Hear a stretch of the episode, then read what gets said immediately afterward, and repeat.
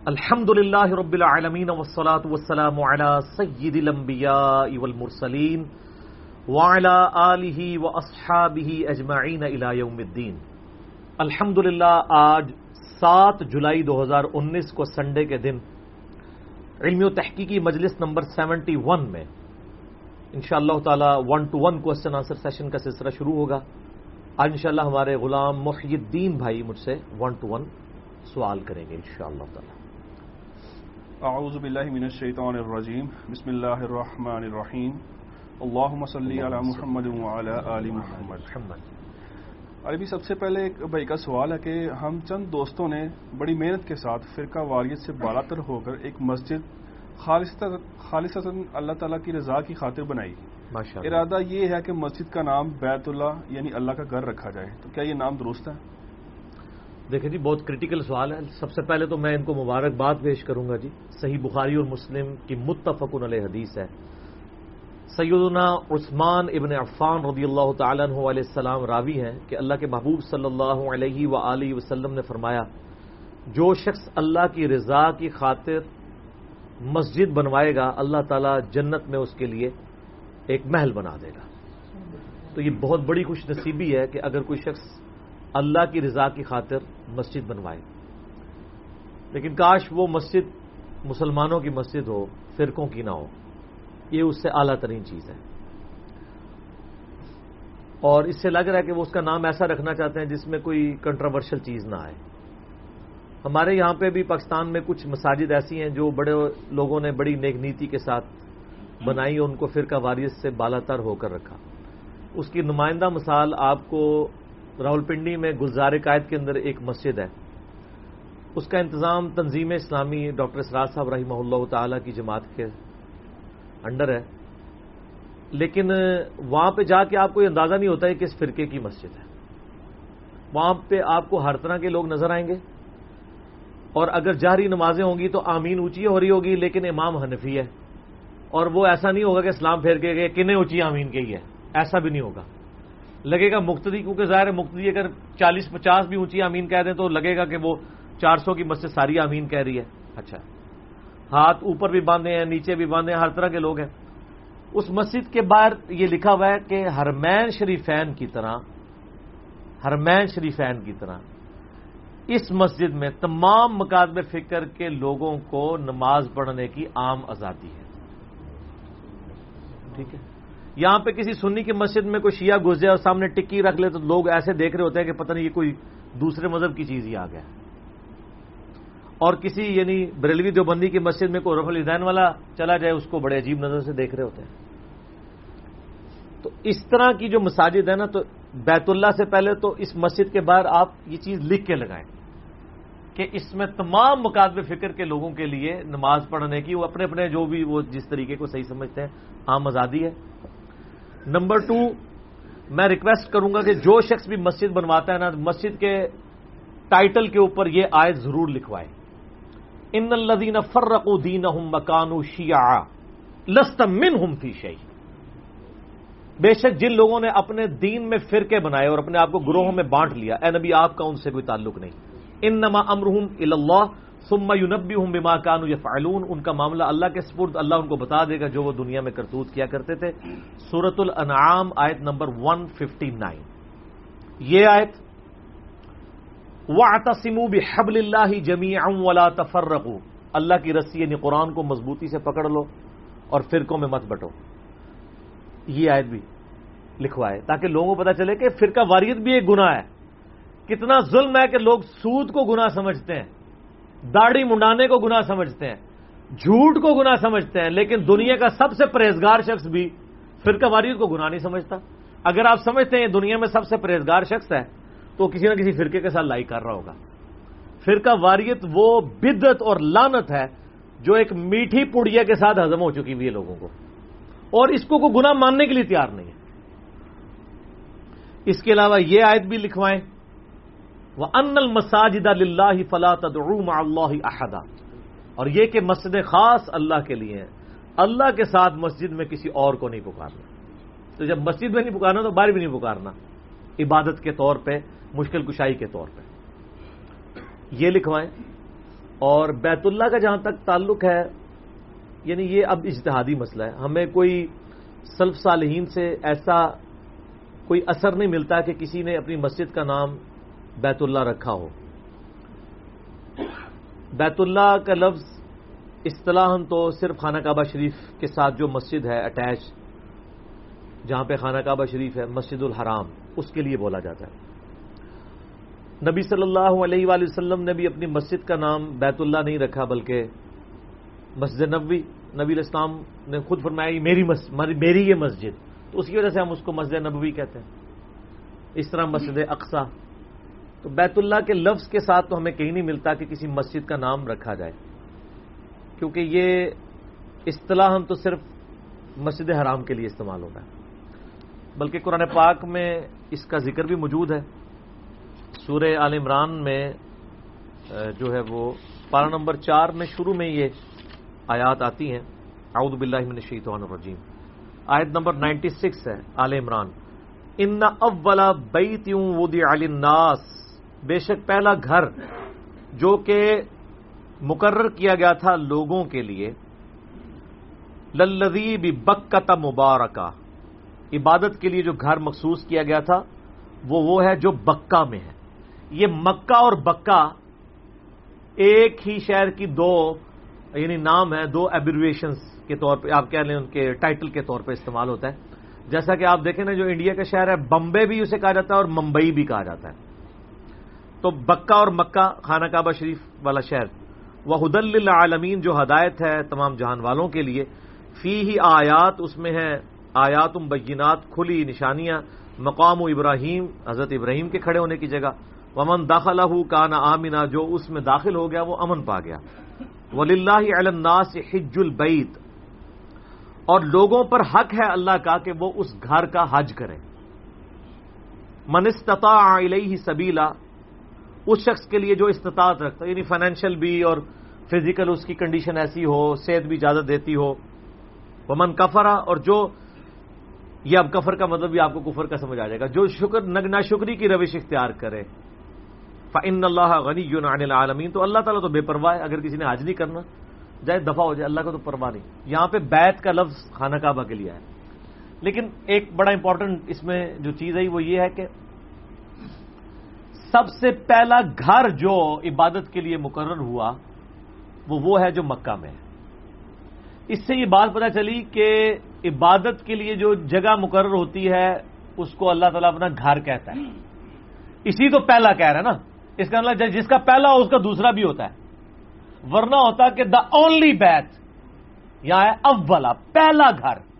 تو اس کا مطلب ہے اس کے علاوہ بھی جو مسجدیں بنیں گی، وہ بھی اللہ کے گھر ہی ہیں۔ لیکن ان کو ہم لغت کے معنوں میں گھر کہیں گے۔ اصطلاح جب بیت اللہ کا لفظ بولا جائے گا وہ صرف خانہ کعبہ شریف اور مسجد حرام کے لیے۔ جیسا کہ اصطلاح اگر کوئی نبی کا لفظ بولے، تو وہ کس کے لیے؟ ہے خبر دینے والے کے لیے۔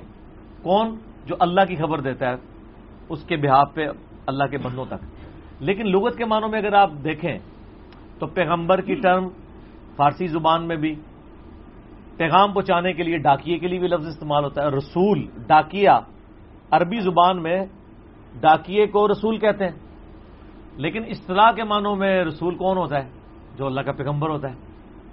تو لغت کے معنوں میں اگر کوئی بیت اللہ رکھ لیتا ہے یعنی اللہ کا گھر، مسجد کا نام، تو صحیح ہے۔ لیکن بہتر یہ ہے کہ اس کے ساتھ کوئی اور چیز بھی اٹیچ کر لیں۔ جیسے ہمارے سب کانٹیننٹ میں آپ کو کچھ اٹیچ کرنا پڑتا ہے۔ یہاں اکیلا نام محمد اب تو لوگ پھر بھی رکھتے ہیں۔ پہلے تو گستاخی لوگ سمجھتے تھے۔ اب میرا نام بھی اصل میں تو ہے محمد ہے۔ یہ علی تو ساتھ اس لیے لگایا جاتا ہے کہ تھوڑی کوریج ہو جائے۔ خالی محمد ہوگا تو کہ یاری پتہ نہیں کیا گستاخی نہ ہو جائے۔ کیونکہ یہاں تو یہ ٹرینڈ ہے نا۔ تو ساتھ کوئی اور نام رکھ لیں۔ اگر کوئی بیت اللہ بھی رکھ لیتا ہے تو اس میں کوئی حرج نہیں ہو۔ کیونکہ اس میں ہے کہ پہلا گھر۔ اس کا مطلب دوسرا بھی ہے، تیسرا بھی ہے۔ اور اس کو سپورٹو حدیث ہے، بخاری مسلم دونوں میں۔ نبی اسلام سے پوچھا گیا کہ سب سے پہلا گھر جو، پہلی مسجد جو دنیا میں بنائی گئی وہ کون سی ہے؟ تو آپ السلام نے فرمایا، مسجد حرام۔ اور پوچھا گیا، اس کے بعد تو فرمایا، مسجد اقسا جو ایلیا، بیت المقدس میں ہے۔ پھر پوچھا گیا، یا وسلم، ان دونوں کے درمیان فاصلہ کتنا ہے؟ یعنی ان کتنے عرصے بعد بنی؟ تو فرمایا، چالیس سال بعد۔ تو قرآن کہہ رہا ہے کہ پہلا گھر جو مقرر ہوا، وہ بیت اللہ ہے۔ اور حدیث بخاری مسلم کی سپورٹ کر رہی ہے کہ پہلا وہی ہے۔ پھر دوسرا کون سا ہے؟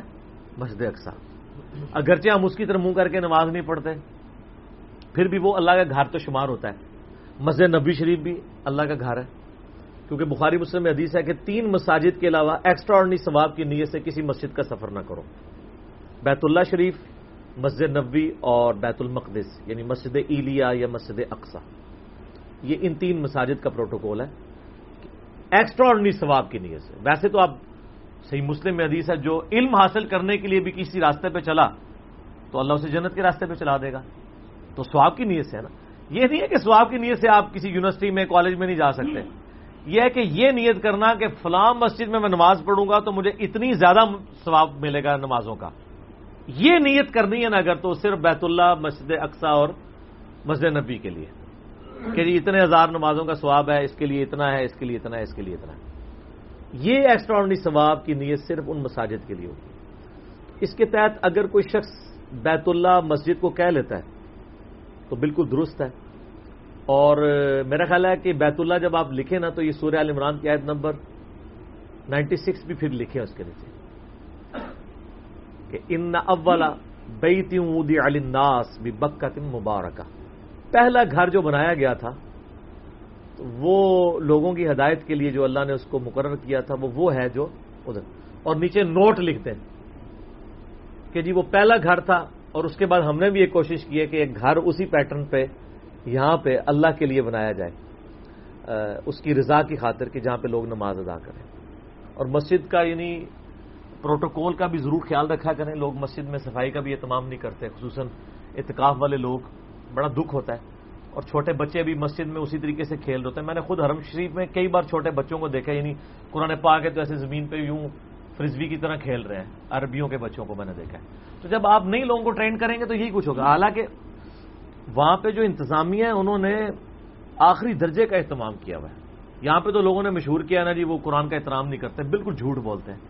جتنا قرآن کا احترام کا اہتمام مسجد نبی اور بیت اللہ میں کہیں نہیں ہے۔ چپے چپے کے اوپر انہوں نے پیتل کی جو ہے نا وہ الماریاں رکھی ہوئی ہیں۔ ٹھیک ہے۔ لاکھوں مالیت کی ایک ایک وہ الماری اتنی خوبصورت بنی ہوئی ہے۔ پیتل کو آپ اتنا مہنگا دھات ہے وہ۔ روزانہ صاف ہوتی ہیں۔ حتیٰ کہ سردیوں میں پلاسٹک چونکہ وہاں پہ اوس وغیرہ پڑتی ہے، تو انہوں نے پلاسٹک کے آگے کور لگائے ہوتے ہیں تاکہ قرآن گیلے نہ ہو پھر بھی کوئی شخص یہ ہمت نہ کرے کہ وہ سب سے اٹھ کے جا کے اس میں جا کے قرآن واپس رکھ دے۔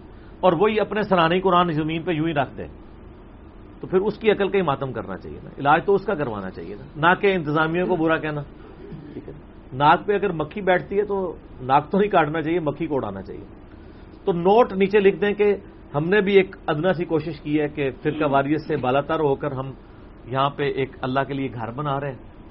اور ساتھ مسجدوں میں ایسی حدیثیں بھی، ویسے تو ہمارے مسجدوں کے اوپر وہ بس یہی بورڈ لگا ہوتا ہے، یہاں پہ فلام مسلک کا امام ہوگا۔ اس کے علاوہ کسی کو یہاں پہ درس دینے کی اجازت نہیں ہوگی۔ اور یہ بھی لکھا ہوتا ہے کہ امام اور خطیب کی مسجد کی اجازت کے بغیر کوئی درس نہیں دے سکتا۔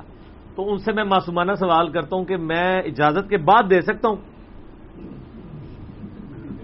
تو اجازت بھی نہیں دیں گے۔ تو یہ کیوں لکھا ہوا ہے؟ سیدھا لکھیں، کوئی درس نہیں دے سکتا۔ یہ کہانی کرائی ہوئی ایسے کر کے۔ ٹھیک ہے۔ امت کے وسیع تر مفاد میں، یہ وہی والی بات ہے۔ وسیع تر مفاد کیا؟ آپ کا ذاتی مفاد ہوتا ہے، آپ جو کچھ کر رہے ہوتے ہیں۔ اور آپ اس کو امت کا وسیع تر مفاد کہہ رہے ہوتے ہیں۔ ان مسجدوں کے بعد یہ والی آیات جو میں نے بتائی ہے پھر مسجد سے ریلیٹڈ جو حدیثیں ہیں نا، وہ بھی لگائیں احترام کے اعتبار سے۔ جیسا کہ صحیح مسلم میں حدیث ہے، جو شخص مسجد میں کسی گم شدہ چیز کا اعلان کرے، تم کہو کہ اللہ کرے تمہیں وہ چیز نہ ملے۔ مسجدیں اس کام کے لیے بنائی گئی ہیں۔ آپ فوج شدہ کا اعلان آپ کر سکتے ہیں۔ وہ تو مسجد میں جنازہ بھی پڑھ سکتے ہیں۔ صحیح مسلم میں حدیث ہے کہ نبی الاسلام نے مسجد میں نماز جنازہ پڑھا آج کل تو لوگ اسے مایوب سمجھ رہے ہوتے ہیں۔ وہ معاملہ الگ ہے۔ اور جامع ترمزی میں حدیث ہے کہ جو شخص مسجد میں خرید و فروخت کرے، اس کو کہو کہ اللہ تعالیٰ تجھے نفع نہ دے، نقصان دے۔ اور جو مسجد میں اعلان کرے، کسی گمشدہ چیز کا کہو، اللہ تعالیٰ تمہیں وہ چیز نہ ملے۔ ٹھیک ہے؟ تاکہ مسجد کا احترام ہو۔ بخاری مسلم میں حدیث ہے کہ جو شخص لسن یا پیاز کھاتا ہے، وہ ہماری مسجدوں سے دور رہے۔ تا وقت کہ وہ دانت صاف نہ کر لے یعنی وہ اسمیل وغیرہ ختم کرنا مقصد ہے۔ اگر کوئی اس کے بعد مسواک کر لیتا ہے یا کوئی سونپ وغیرہ منہ میں رکھ لیتا ہے، کوئی ایسی چیز رکھ لیتا ہے، تو پھر ٹھیک ہے۔ اسی میں امپلائڈ ہے کہ اگر کسی کی جرابیں بدبودار ہیں تو وہ جرابیں لے کے اندر نہ پہنچ جائیں۔ ٹھیک ہے۔ اور یہ پیاز والا تو مسئلہ آپ حل کر لیں گے۔ جو لوگ سگریٹ پیتے ہیں، وہ کیا کریں گے؟ وہ تو منہ باہر رکھ کے نہیں آ سکتے نا۔ سگریٹ تو باہر رکھ لیتے ہیں، منہ بھی باہر رکھ کے آیا کرو۔ کیونکہ اسمیل تو منہ سے آ رہی ہوتی ہے۔ اور ان کو تو چاہیے پھر وہ سگریٹ کے ساتھ پان بھی شروع کر دیں تاکہ تھوڑی خوشبو بھی آ جائے۔ لیکن پان بھی شروع کرو، پان بھی نقصان دے الائچی یا اس طرح کی سونف وغیرہ جو ملتی ہے، وہ استعمال کریں۔ مسجد کا احترام کریں، نبی الاسلام اس معاملے میں بہت سخت ہے صحیح بخاری اور مسلم دونوں میں حدیث ہے، نبی الاسلام مسجد میں آئے۔ آپ نے مسجد کی دیوار کے اوپر تھوک لگی ہوئی دیکھی۔ مبارک ہاتھوں سے آپ نے کھرچ دی۔ آپ کے مفتی صاحب، آپ کے مولانا صاحب تو صرف آواز دیتے ہیں۔ اور منڈیا صاحب کریں اور نبی الاسلام اللہ کے محبوب ہو کے اپنے مبارک ہاتھوں سے مسجد کی صفائی کر رہے ہیں۔ صلی اللہ علیہ وآلہ وسلم۔ پھر آپ نے فرمایا، جب تم میں سے کوئی شخص نماز کے لیے کھڑا ہوتا ہے، اس کا رب اس کے سامنے ہوتا ہے۔ تو یوں تھوکا نہ کرو۔ اگر تمہیں تھوک آ جائے، تو اپنے دامن میں تھوک کے اسے مسل دو۔ یا کوئی ٹیشو پیپر یا کپڑا نکال کے۔ اور اگر کچی زمین والی مسجد ہے، جس طرح اس زمانے میں ہوتی تھی، تو تھوک پھینک کر اپنے باؤں، بائیں پاؤں کے ساتھ اسے زمین پہ مسل دو۔ قالین والی مسجد پہ آپ تھوک نہیں پھینک سکتے، مٹی والی مسجد پہ جہاں پہ لوگ جوتیوں سے نماز بھی پڑھتے تھے۔ بخاری مسلم میں حدیث ہے نبیر اسلام جوتیوں سے نماز پڑھتے تھے۔ بشرطے کہ وہ جوتیاں پاک ہوں اور مسجد میں قالین نہ ہو۔ قالین والی مسجد میں تو آپ جوتی کے ساتھ نماز نہیں پڑھ سکتے۔ اور ابود میں ایک حدیث ہے اسی کو سپورٹو کہ جو آپ نے تھوک صاف کیا تھا نا، تو آپ علیہ السلام نے فرمایا کہ آندہ وہ امامت کے لیے آئے نا مندہ، تو اس کو کہنا کہ اللہ کے نبی نے منع کیا تم نے امامت کروانے سے کہ تم نے اللہ اور اس کے رسول کو تکلیف دی ہے۔ خانہ کعبہ شریف کی طرف تھوکنے کی وجہ سے اور یعنی نماز کے دوران سامنے دیوار پہ مسجد کے اوپر تھوکنے کی وجہ سے۔ اس کو امامت سے اتار دیا۔ یہ جناب باسٹھ ایف ہے۔ یہ اللہ کے نبی علیہ السلام نے باسٹھ ایف لگائی ہے۔ ہم دو اور لوگوں پہ لگا رہے ہوتے ہیں نا کہ جو مسجد کا احترام نہیں کرتا۔ نبی صلی اللہ علیہ وآلہ وسلم مسجد کے احترام کی بہت زیادہ تلقین دلایا کرتے تھے۔ بلکہ آپ نے فرمایا صحیح مسلم کے اندر حدیث ہے کہ مجھے اللہ تعالیٰ نے یعنی اپنی امت کے امال میرے اوپر پیش کیے۔ تو ان میں سے میں نے ایک بڑا گنا پایا کہ کوئی مسجد کے اندر گندگی والا معاملہ کرتا ہے۔ تو مسجدیں صاف رکھنی چاہیے۔ مسجدیں وہی صاف رکھتے ہیں، وہی آباد کرتے ہیں، جیسے قرآن پاک میں آتے ہیں سورہ بکرا میں، جو اللہ پر یوم آخرت پر ایمان رکھتے ہیں۔ تو واپس میں اس سوال کی طرف آتا ہوں کہ بیت اللہ آپ نام رکھ لیں، لیکن ساتھ یہ آیت لکھیں اور یہ بتائیں کہ اس آیت سے ہم نے بیت اللہ لفظ ڈیڈکٹ کیا ہے نوٹ ضرور لکھیں، کیونکہ ورنہ مولوی آپ پہ چڑھ دوڑیں گے کہ انہوں نے اپنا کعبہ علیحدہ بنا لیا۔ سر، آپ پتہ ہے، کچھ عرصہ پہلے یوٹیوب کے اوپر بڑی ایک ویڈیو چلی کہ جی وہ ایران والوں نے کعبہ جو ہے وہ ایران میں بنا لیا ہے۔ اور ان بچاروں نے کوئی ایک سپورٹ جمنیزیم ٹائپ کوئی تھا، وہاں پہ انہوں نے خانہ کعبے کا ماڈل بنایا ہوا تھا لوگوں کو پریکٹس کروانے کے لیے کہ بھئی اس طریقے سے آپ نے پہلا چکر، دوسرا چکر یہاں پہ وہ ہوگا۔ جیسے ماڈل آپ نے سمجھانے کے لیے، وہ تصویر لے کے کسی کا کعبہ علادہ بنا دیا انہوں نے۔ اور جب یہ صورت حال ہوگی تو پھر سب سے زیادہ بدتمیز حاجی ہمارے علاقے کے ہوں گے نا۔ سب سے زیادہ انٹرینڈ جن کو پتہ ہی کچھ نہیں ہوتا۔ انڈونیشیا سے لوگ حاج کرنے آتے ہیں نا، سر وہ کئی کئی سال کوالیفائی کرتے ہیں، وہ جب تک پاس نہ ہو، وہ حاج کرنے نہیں آ سکتے۔ اس لیے آپ دیکھیں کتنے آرگنائز وہ چل رہے ہوتے ہیں۔ ہمارے بوڑھے جوان کسی کو پتہ ہی نہیں کیسے کرنا ہے۔ نماز جو روزانہ پانچ دفعہ پڑھنی ہے، وہ طریقہ نہیں آتا اور جو کام زندگی میں پہلا اور آخری دفعہ آپ کر رہے ہیں، وہ بغیر سیکھے کیسے آ جائے گا؟ جب تک آپ حج کی ٹریننگ نہیں لیں گے یا آپ ویڈیوز ہماری دیکھ لیں حج کے اوپر، عمرے کے اوپر تو اس طرح کی کوئی سلسلہ نہ ہو جائے تو بہتر یہ کہ وہ آپ آئے لکھیں۔ ان اولا بیت ودی الناس یہ والی آیت لکھیں اور نیچے نوٹ لکھیں کہ پہلا گھر خانہ کعبہ شریف تھا۔ مسجدیں اللہ کی گھر ہوتی ہیں۔ اسی کے تحت ہم نے اس کا نام بیت اللہ رکھا ہے۔ اور جو کہ کہاں سے نکالا ہے، تو ان کو ایک قرآن حدیث سے نکالا ہے، یہ دیکھ لیں آپ۔ اول کا لفظ ہے۔ اگر اول وہی ہوتا ہے جس کے آگے کام چل سکتا ہے۔ پہلا گھر وہ۔ اور بخاری مسلم کی حدیث بھی لکھ کے لگا دیں کہ پہلی مسجد تھی وہ، دوسری مسجد اکثر دونوں کے درمیان چالیس سال کا وقفہ۔ تو انشاءاللہ یہ فتنہ بھی دب جائے گا۔ دیکھیں سر، ہم صرف آپ کو لاہور کا راستہ نہیں بتاتے۔ نہیں سب کرایہ دینے لیے پرانی بات ہو گئی ہے۔ کرایہ بھی دیتے ہیں، گاڑی پہ چڑھا کے بھی آتے ہیں۔ ٹھیک ہو گیا؟ تاکہ آپ کو کوئی یہ بھی ہو سکتا ہے، کرایہ بھی آپ کسی کو دے دیں دور کا راستہ بھی بتا دیں، اسٹیشن پہ جائے وہ دوسری والی گاڑی میں بیٹھ سے جا کے۔ پوری تسلی کر کے آتے ہیں۔ تو یہ فتنے کا ڈر ہے کہ اس کے اوپر کو فتوا لگا دے کہ انہوں نے کیا بھائی اپنا لادہ بنا لیا ہے۔ بیت اللہ لفظ کیوں رکھ دیا ہے؟ ٹھیک ہے؟ تو بہتر یہ کہ آپ اس فتنے سے بھی بچنا چاہتے ہیں تو آپ اس کے ساتھ جو ہے وہ کسی بیت اللہ للمسلمین رکھ دیں مسلمانوں کے لیے اللہ کا گھر۔ اور لیکن مسلمین بھی تو آج کل آپ کو پتا ہے ہاں۔ خاص دیکھیں مسلم نام بھی بدنام ہو گیا ٹھیک ہے؟ آپ اندازہ کریں کہ کالے کپڑوں کی بات کریں کہ سنت ہے، وہ کہتے ہیں وہ بدنام ہو گیا یہ مجھے بتائیں یہ بدنام کو گورا کرتا ہے آگے؟ یہ کوئی مسلمان کرتا ہے؟ مسلمانوں نے یہ پٹیاں پڑھائی ہیں۔ تو یہ نیک نیتی کے ساتھ امت کے ساتھ زیادتی کر رہے ہیں، بیڑا گرک کر رہے ہیں۔ پوری نیک نیتی کے ساتھ امت کا بیڑا گرک یہ لوگ کر رہے ہیں۔ ہر ایک چیز کو جو ہے دوسری طرف لگا دیا ہوا ہے۔ آپ شلوار اوپر کر لیں، کہتے ہیں یہ تو واپیوں کا طریقہ ہے۔ وہ حدیثیں بخاری مسلم میں لکھی ہوئی ہیں، وہ ان کو دور چلی جاتی ہیں۔ کوئی پگڑی پہن لے تو اہل حدیثوں کو تکلیف ہو جاتی ہے، وہ کہتے ہیں، یہ تو بنتیوں کا طریقہ ہے۔ تو ان کو بھول جاتا ہے کہ بخاری مسلم میں درجنوں حدیثیں ہیں۔ وہ ان کو اس وقت یاد آتی ہیں جب وہ جرابوں پر موزوں پہ مسے کے بارے میں مناظرے کر رہے ہوتے ہیں نا انفیوں کے ساتھ۔ تو وہاں کہتے ہیں جی دیکھیں، بخاری مسلم حدیث ہے، نبی اسلام کو حضرت مغیر ابن شعبہ رضی اللہ تعالیٰ نے وضو کی، کروایا، تو وہ کہتے ہیں کہ نبی اسلام نے اپنی پگڑی پر اور موزوں پر مسا کیا۔ تو اس سے ثابت ہوا کہ آپ پگڑی پہ مسا بھی کر سکتے ہیں اور پگڑی تو چمڑے کی نہیں ہوتی، کپڑے کی ہوتی ہے۔ ٹھیک ہے۔ تو اس سے صرف پگڑی پہ مسا ثابت کرتے ہیں، پگڑی پھر بھی نہیں ثابت ہوتی۔ کڈی اوکھی شاید فرقہ واریت کے بچ جا کے بھی بندہ باہر نکل آتا ہے۔ ٹھیک ہے۔ یہ آخری درجہ تھا نا کہ ایک حدیث بیان کر رہا ہے، اس کو کہتی سے صرف پگڑی ثابت ہو رہی ہے۔ باقی چیزیں نہیں ثابت ہو رہی۔ جس میں وہ بخاری شریف میں حدیث ہے، ابو سادی والی وہ ایک طریقہ جس میں رف الدین صرف پہلے والا ہے، باقی نہیں ہے۔ تو وہ کہتے ہیں کہ جی دیکھیں نہیں اس میں تو باقی رف الدین کا ذکر نہیں ہے۔ تو اس میں جو باقی کچھ ذکر ہے وہ آپ کر رہے ہیں؟ اس میں تو لکھا ہے کہ چوتھی رکت میں نبی اسلام بیٹھتے۔ تو بائیں کولے پہ بیٹھ کے دایاں پاؤں کھڑا کر کے بائیں پاؤں کو اس کے نیچے سے گزار کے بائیں سرین پہ بیٹھتے، جسے تورک کہتے ہیں۔ تو اس سے وہ رف الدین کا تک تو ثابت کر رہے ہیں، تورک نہیں ان کو ثابت ہوتا ہوا نظر آ رہا۔ حالانکہ وہ طریق لد ہے۔ وہ تو امام ابن خزیمہ نے باقاعدہ جو ہے اس کے اوپر باپ باندھ دیا ابن حبان۔ نے۔ کہ جی ان لوگوں کا ترک یعنی ان لوگوں کا یعنی انہوں نے رد کیا ہے کہ جو لوگ اس حدیث کے اس طریق کو یوز کرتے ہیں ترک رفع دین کے اوپر یہ اور روابی سے اور وہ سے۔ تو اپنے مطلب کی چیزیں نکالتے ہیں دوسروں کی چھوڑ دیتے ہیں۔ اچھا اور جو دوسروں کی بھی نکالنا شروع کر دے اس کو کہتے ہیں یہ لگتا ہے ادھر چلا گیا۔ آپ اندازہ کریں آپ سو چیزوں میں کسی کے ساتھ ایگری کریں نا ایک چیز پہ اختلاف کریں نا کہتے ہیں، فارغ کر دیے جی اس کو تو ایمان ہے۔ فارغ کیوں کیا ہے؟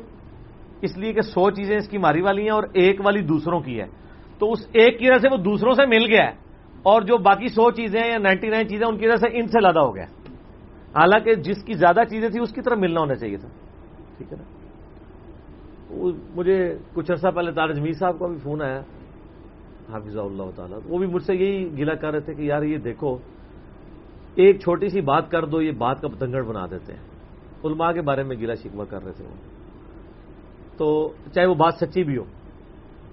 اور بالکل کہتے ہیں، میں نے تو کلپ بھی ریکارڈ کرا دیا کہ میں دیوبندی ہوں۔ اور میں کیا کرتا؟ پھر بھی دیوبندیوں کو اچھی نہیں لگ رہی۔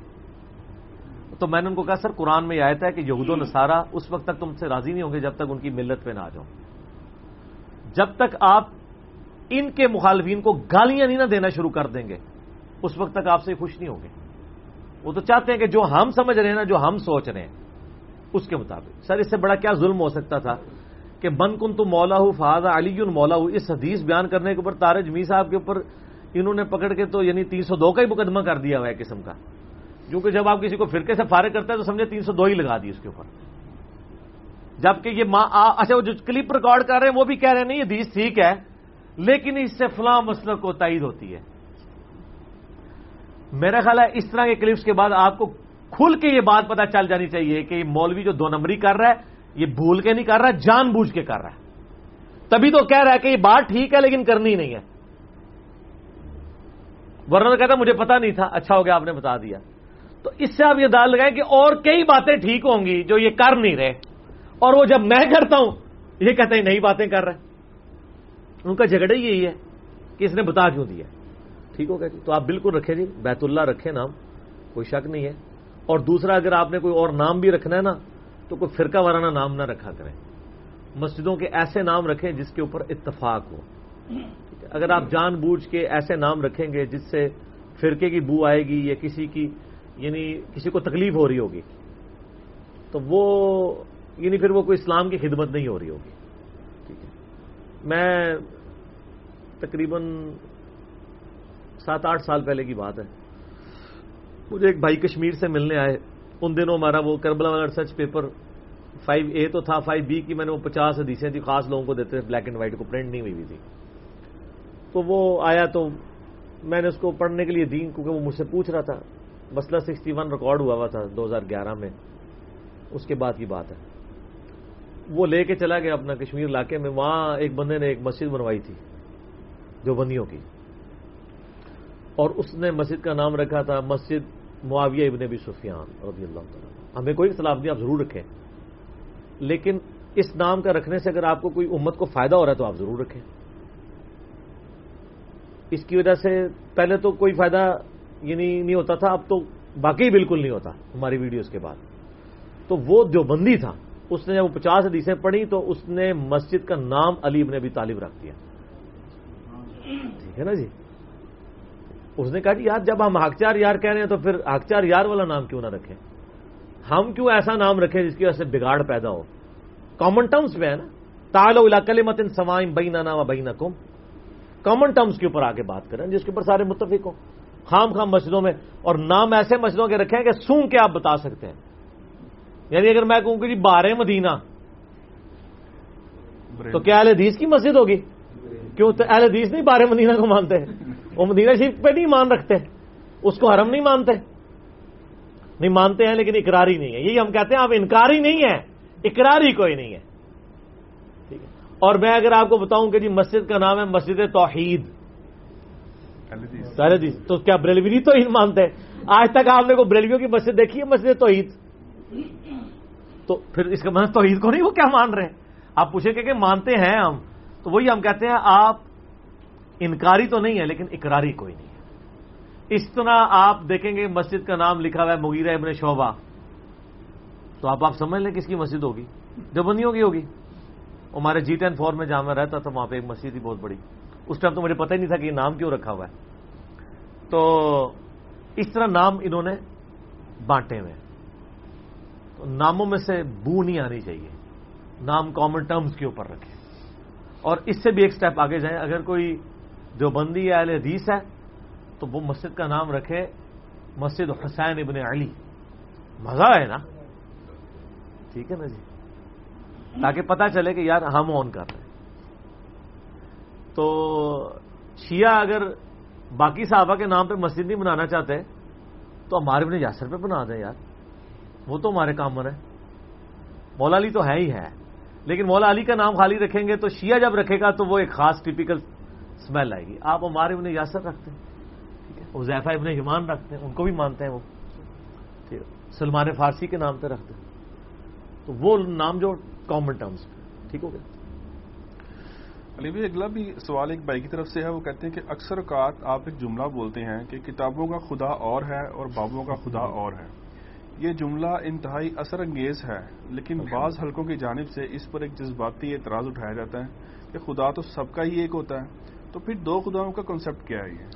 سر خدا سب کا ایک ہے رسول سب کا ایک ہے تو آپ لوگوں نے فرقے کیوں بنائے ہوئے ہیں؟ یہ تو ہم آپ کو بتا رہے تھے۔ آپ ہمیں بتا رہے ہیں کہ سب کا خدا ایک ہے۔ یہ ہم نے ایک محاورتن بات کی تھی۔ یہ ان مانوں میں نہیں تھا۔ خدا تو ہندوؤں کا بھی وہی ہے چاہے وہ بھگوان کہہ کے پکار رہے ہوں۔ گوروں کا بھی وہی ہے کرسچنس کا، چاہے وہ گاڈ کہہ کے پکار رہے ہوں، مسلمانوں کا بھی وہی ہے، چاہے وہ اللہ کہہ رہے ہوں۔ میں یہ کہہ رہا تھا کہ جن تعلیمات کے ساتھ خدا کا تعارف آپ کو پیش کیا گیا نا، وہ تعلیمات اللہ اس کے رسول کی نہیں ہے وہ تعلیمات آپ کے بزرگوں کی ہیں۔ اور اللہ اور اس کے رسول وجل و صلی اللہ علیہ وآلہ وسلم کی جو تعلیمات میں جس خدا کا تعارف کروایا گیا ہے نا، اس کی وہ کوالٹیز نہیں ہے جو یہ ہے مجھے بتائیں کیا مشرقین عرب جو ہے اللہ کو نہیں مانتے تھے؟ مانتے تھے؟ قرآن میں جگہ جگہ آتا ہے، ان سے پوچھو، زمین اسمان کسی وہ کہتے تھے اللہ نے۔ کون ہے جو مردے کو زندہ کرتا ہے؟ وہ کہتے تھے اللہ نے۔ ٹھیک ہے جی۔ تو اینڈ پہ جا کے اللہ ماتا پھر یہ کہاں بٹ کے جا رہے ہیں؟ اللہ کو تو مانتے تھے۔ تو اگر وہ اللہ کو مانتے تھے تو کیوں یہ نازل ہوا؟ کل یا الکافرون، لا آبدو ماتا آبدون میں اس کی عبادت نہیں کرتا جس کی تم کرتے ہو۔ تو وہ کسی کرتے تھے؟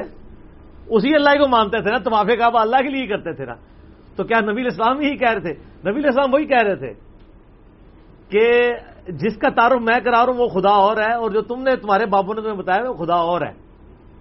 مراد یہ کہ اللہ کو کی کوالٹیز وہ ماننی ہے جو وہی کے ذریعے اللہ تعالیٰ انٹروڈیوس کروا رہے ہیں۔ ان مانوں میں میں یہ کہتا ہوں۔ اور اس کو سپورٹو ایک وہ آیت بھی آپ لے سکتے ہیں سورہ یونس کے اندر۔ وہ تو بڑی کریٹیکل آیت ہے، یہ اس آیت کے بعد تو ان کو مزید چودہ طبق ان کے روشن ہو جائیں گے۔ شروع میں ہی آتی ہے۔ آیت نمبر ہے اٹھارہ۔ وہ یا ابدون امندون اللہ یہ عبادت کرتے ہیں اللہ کے سوا ان ہستیوں کی مالا یا درحم ولا ینفعہم جو تو نہ ان کو نفع دے سکتی ہیں نہ نقصان دے سکتی ہیں، نہ نفع۔ وہ یقول ہا الا اشفا عند اللہ اور بانا یہ کرتے ہیں کہ یہ جو ہستیاں جن کو ہم اللہ کے ساتھ اور الا کے طور پہ پوچھ رہے ہیں، یہ اللہ کے حضور ہمارے سفارشی ہیں۔ اس کا مطلب اللہ کو مان رہے ہیں۔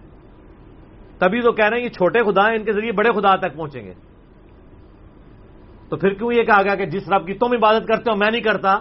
لا آبود ماتا آبدون ولا ام تم آبدون ما آبد اور جس کی میں کرتا ہوں، اس کی تم نہیں کرتے ہو۔ تو کیا نبی صاحب بھی کہہ رہے دو خدا اللہ کے؟ نہیں، وہ کوالٹیز نہیں ہے جو تم کر رہے ہو۔ تو یہاں پہ کہا جا رہا ہے کہ وہ کہتے ہیں کہ ہم اللہ کے حضور ان کو شافے مانتے ہیں۔ قل اتنبیون اللہ بما لا يعلم فی السماوات ولا فی الارض۔ کیا تم اللہ کو وہ بات بتا رہے ہو جو کہ اللہ کے علم میں تو نہیں ہے آسمانوں اور زمین میں؟ تو مجھے بتائیں، اللہ کے علم میں، آسمانوں زمین میں کوئی چیز ایسی ہے جو علم میں نہیں ہے؟ تو قرآن کیوں کہہ رہا ہے؟ مراد یہ کہ اللہ تو ہمارا ہے کہ بھی میرے نالج میں کوئی ایسی اور ہستی نہیں جس کو میں نے اپنا نائب کے طور پہ بنایا ہو، چھوٹا آلیہ۔ ٹھیک ہے؟ تو یہ ایک انداز ہے بات کرنے کا کہ اللہ کے علم میں تو کوئی نہیں ہے۔ تمہارے علم میں ہے تو بتاؤ اللہ کو۔ مراد یہ کہ اللہ کے علم میں ہے، تم جھوٹ بول رہے ہو۔ تو سر یہ جو ہم کہتے ہیں نا، کتابوں کا خدا اور ہے اور بابوں کا اور، اس کا یہ مطلب نہیں کہ خدا دو ہیں۔ اس کا مطلب یہ کہ آپ جس خدا کا تعارف کرا رہے ہیں، وہ والا نہیں ہے، جو خدا کے ریپرزینٹیو امام کائنات، سید البرین والآخرین، شفیع المذنبین، رحمت اللہ عالمین سیدنا و مولانا امام اعظم محمد رسول اللہ صلی اللہ علیہ وآلہ وسلم نے کروایا اس میں تو میں، یہ تو میرا فیوریٹ ٹاپک ہے۔ گھنٹوں بول سکتا ہوں۔ میں آپ کو کچھ مدنی مثالیں دے دیتا ہوں۔ فل بدی جو میرے دماغ میں اس وقت گردش کر رہی ہیں۔ کہ کتابوں کا خدا اور اور بابوں کا خدا اور۔ کیونکہ ہم کتابوں میں تو جو وہ دین ہے جو نبی اسلام دے کے گئے ہیں۔ ایک وہ دین ہے جو آپ کو بابو نے بتایا ہے۔ اگر دونوں میچ کر جائیں تو دونوں کا خدا ایک ہوگا۔ اور دونوں الگ ہو جائیں تو خدا ویسے تو ایک ہوگا، لیکن تعلیمات میں وہ ڈفرنٹ ہوگا۔ مثال کے طور پہ سنبی دعود میں صحیح صنعت کے ساتھ یہ حدیث ہے۔ سنن نسائی کے اندر سن ابن ماجہ کے اندر۔ نبی الاسلام نے فرمایا کہ جمعے کا دن تمام دنوں میں سب سے افضل ہے۔ اس دن اللہ تعالیٰ نے آدم علیہ السلام کو پیدا کیا۔ اسی دن ان کو موت آئی اور اسی دن قیامت قائم ہوگی۔ تم جمعے کے دن مجھ پر کثرت سے درود پڑا کرو۔ تمہارا درود مجھ پہ پیش کیا جائے گا۔ اللہ مسلی علی محمد علی محمد۔ یہ حدیث یہاں ختم نہیں ہوتی ہے۔ اس کے آگے وہ فرق آنے لگا ہے۔ بابوں کا خدا اور اور کتابوں کا خدا اور۔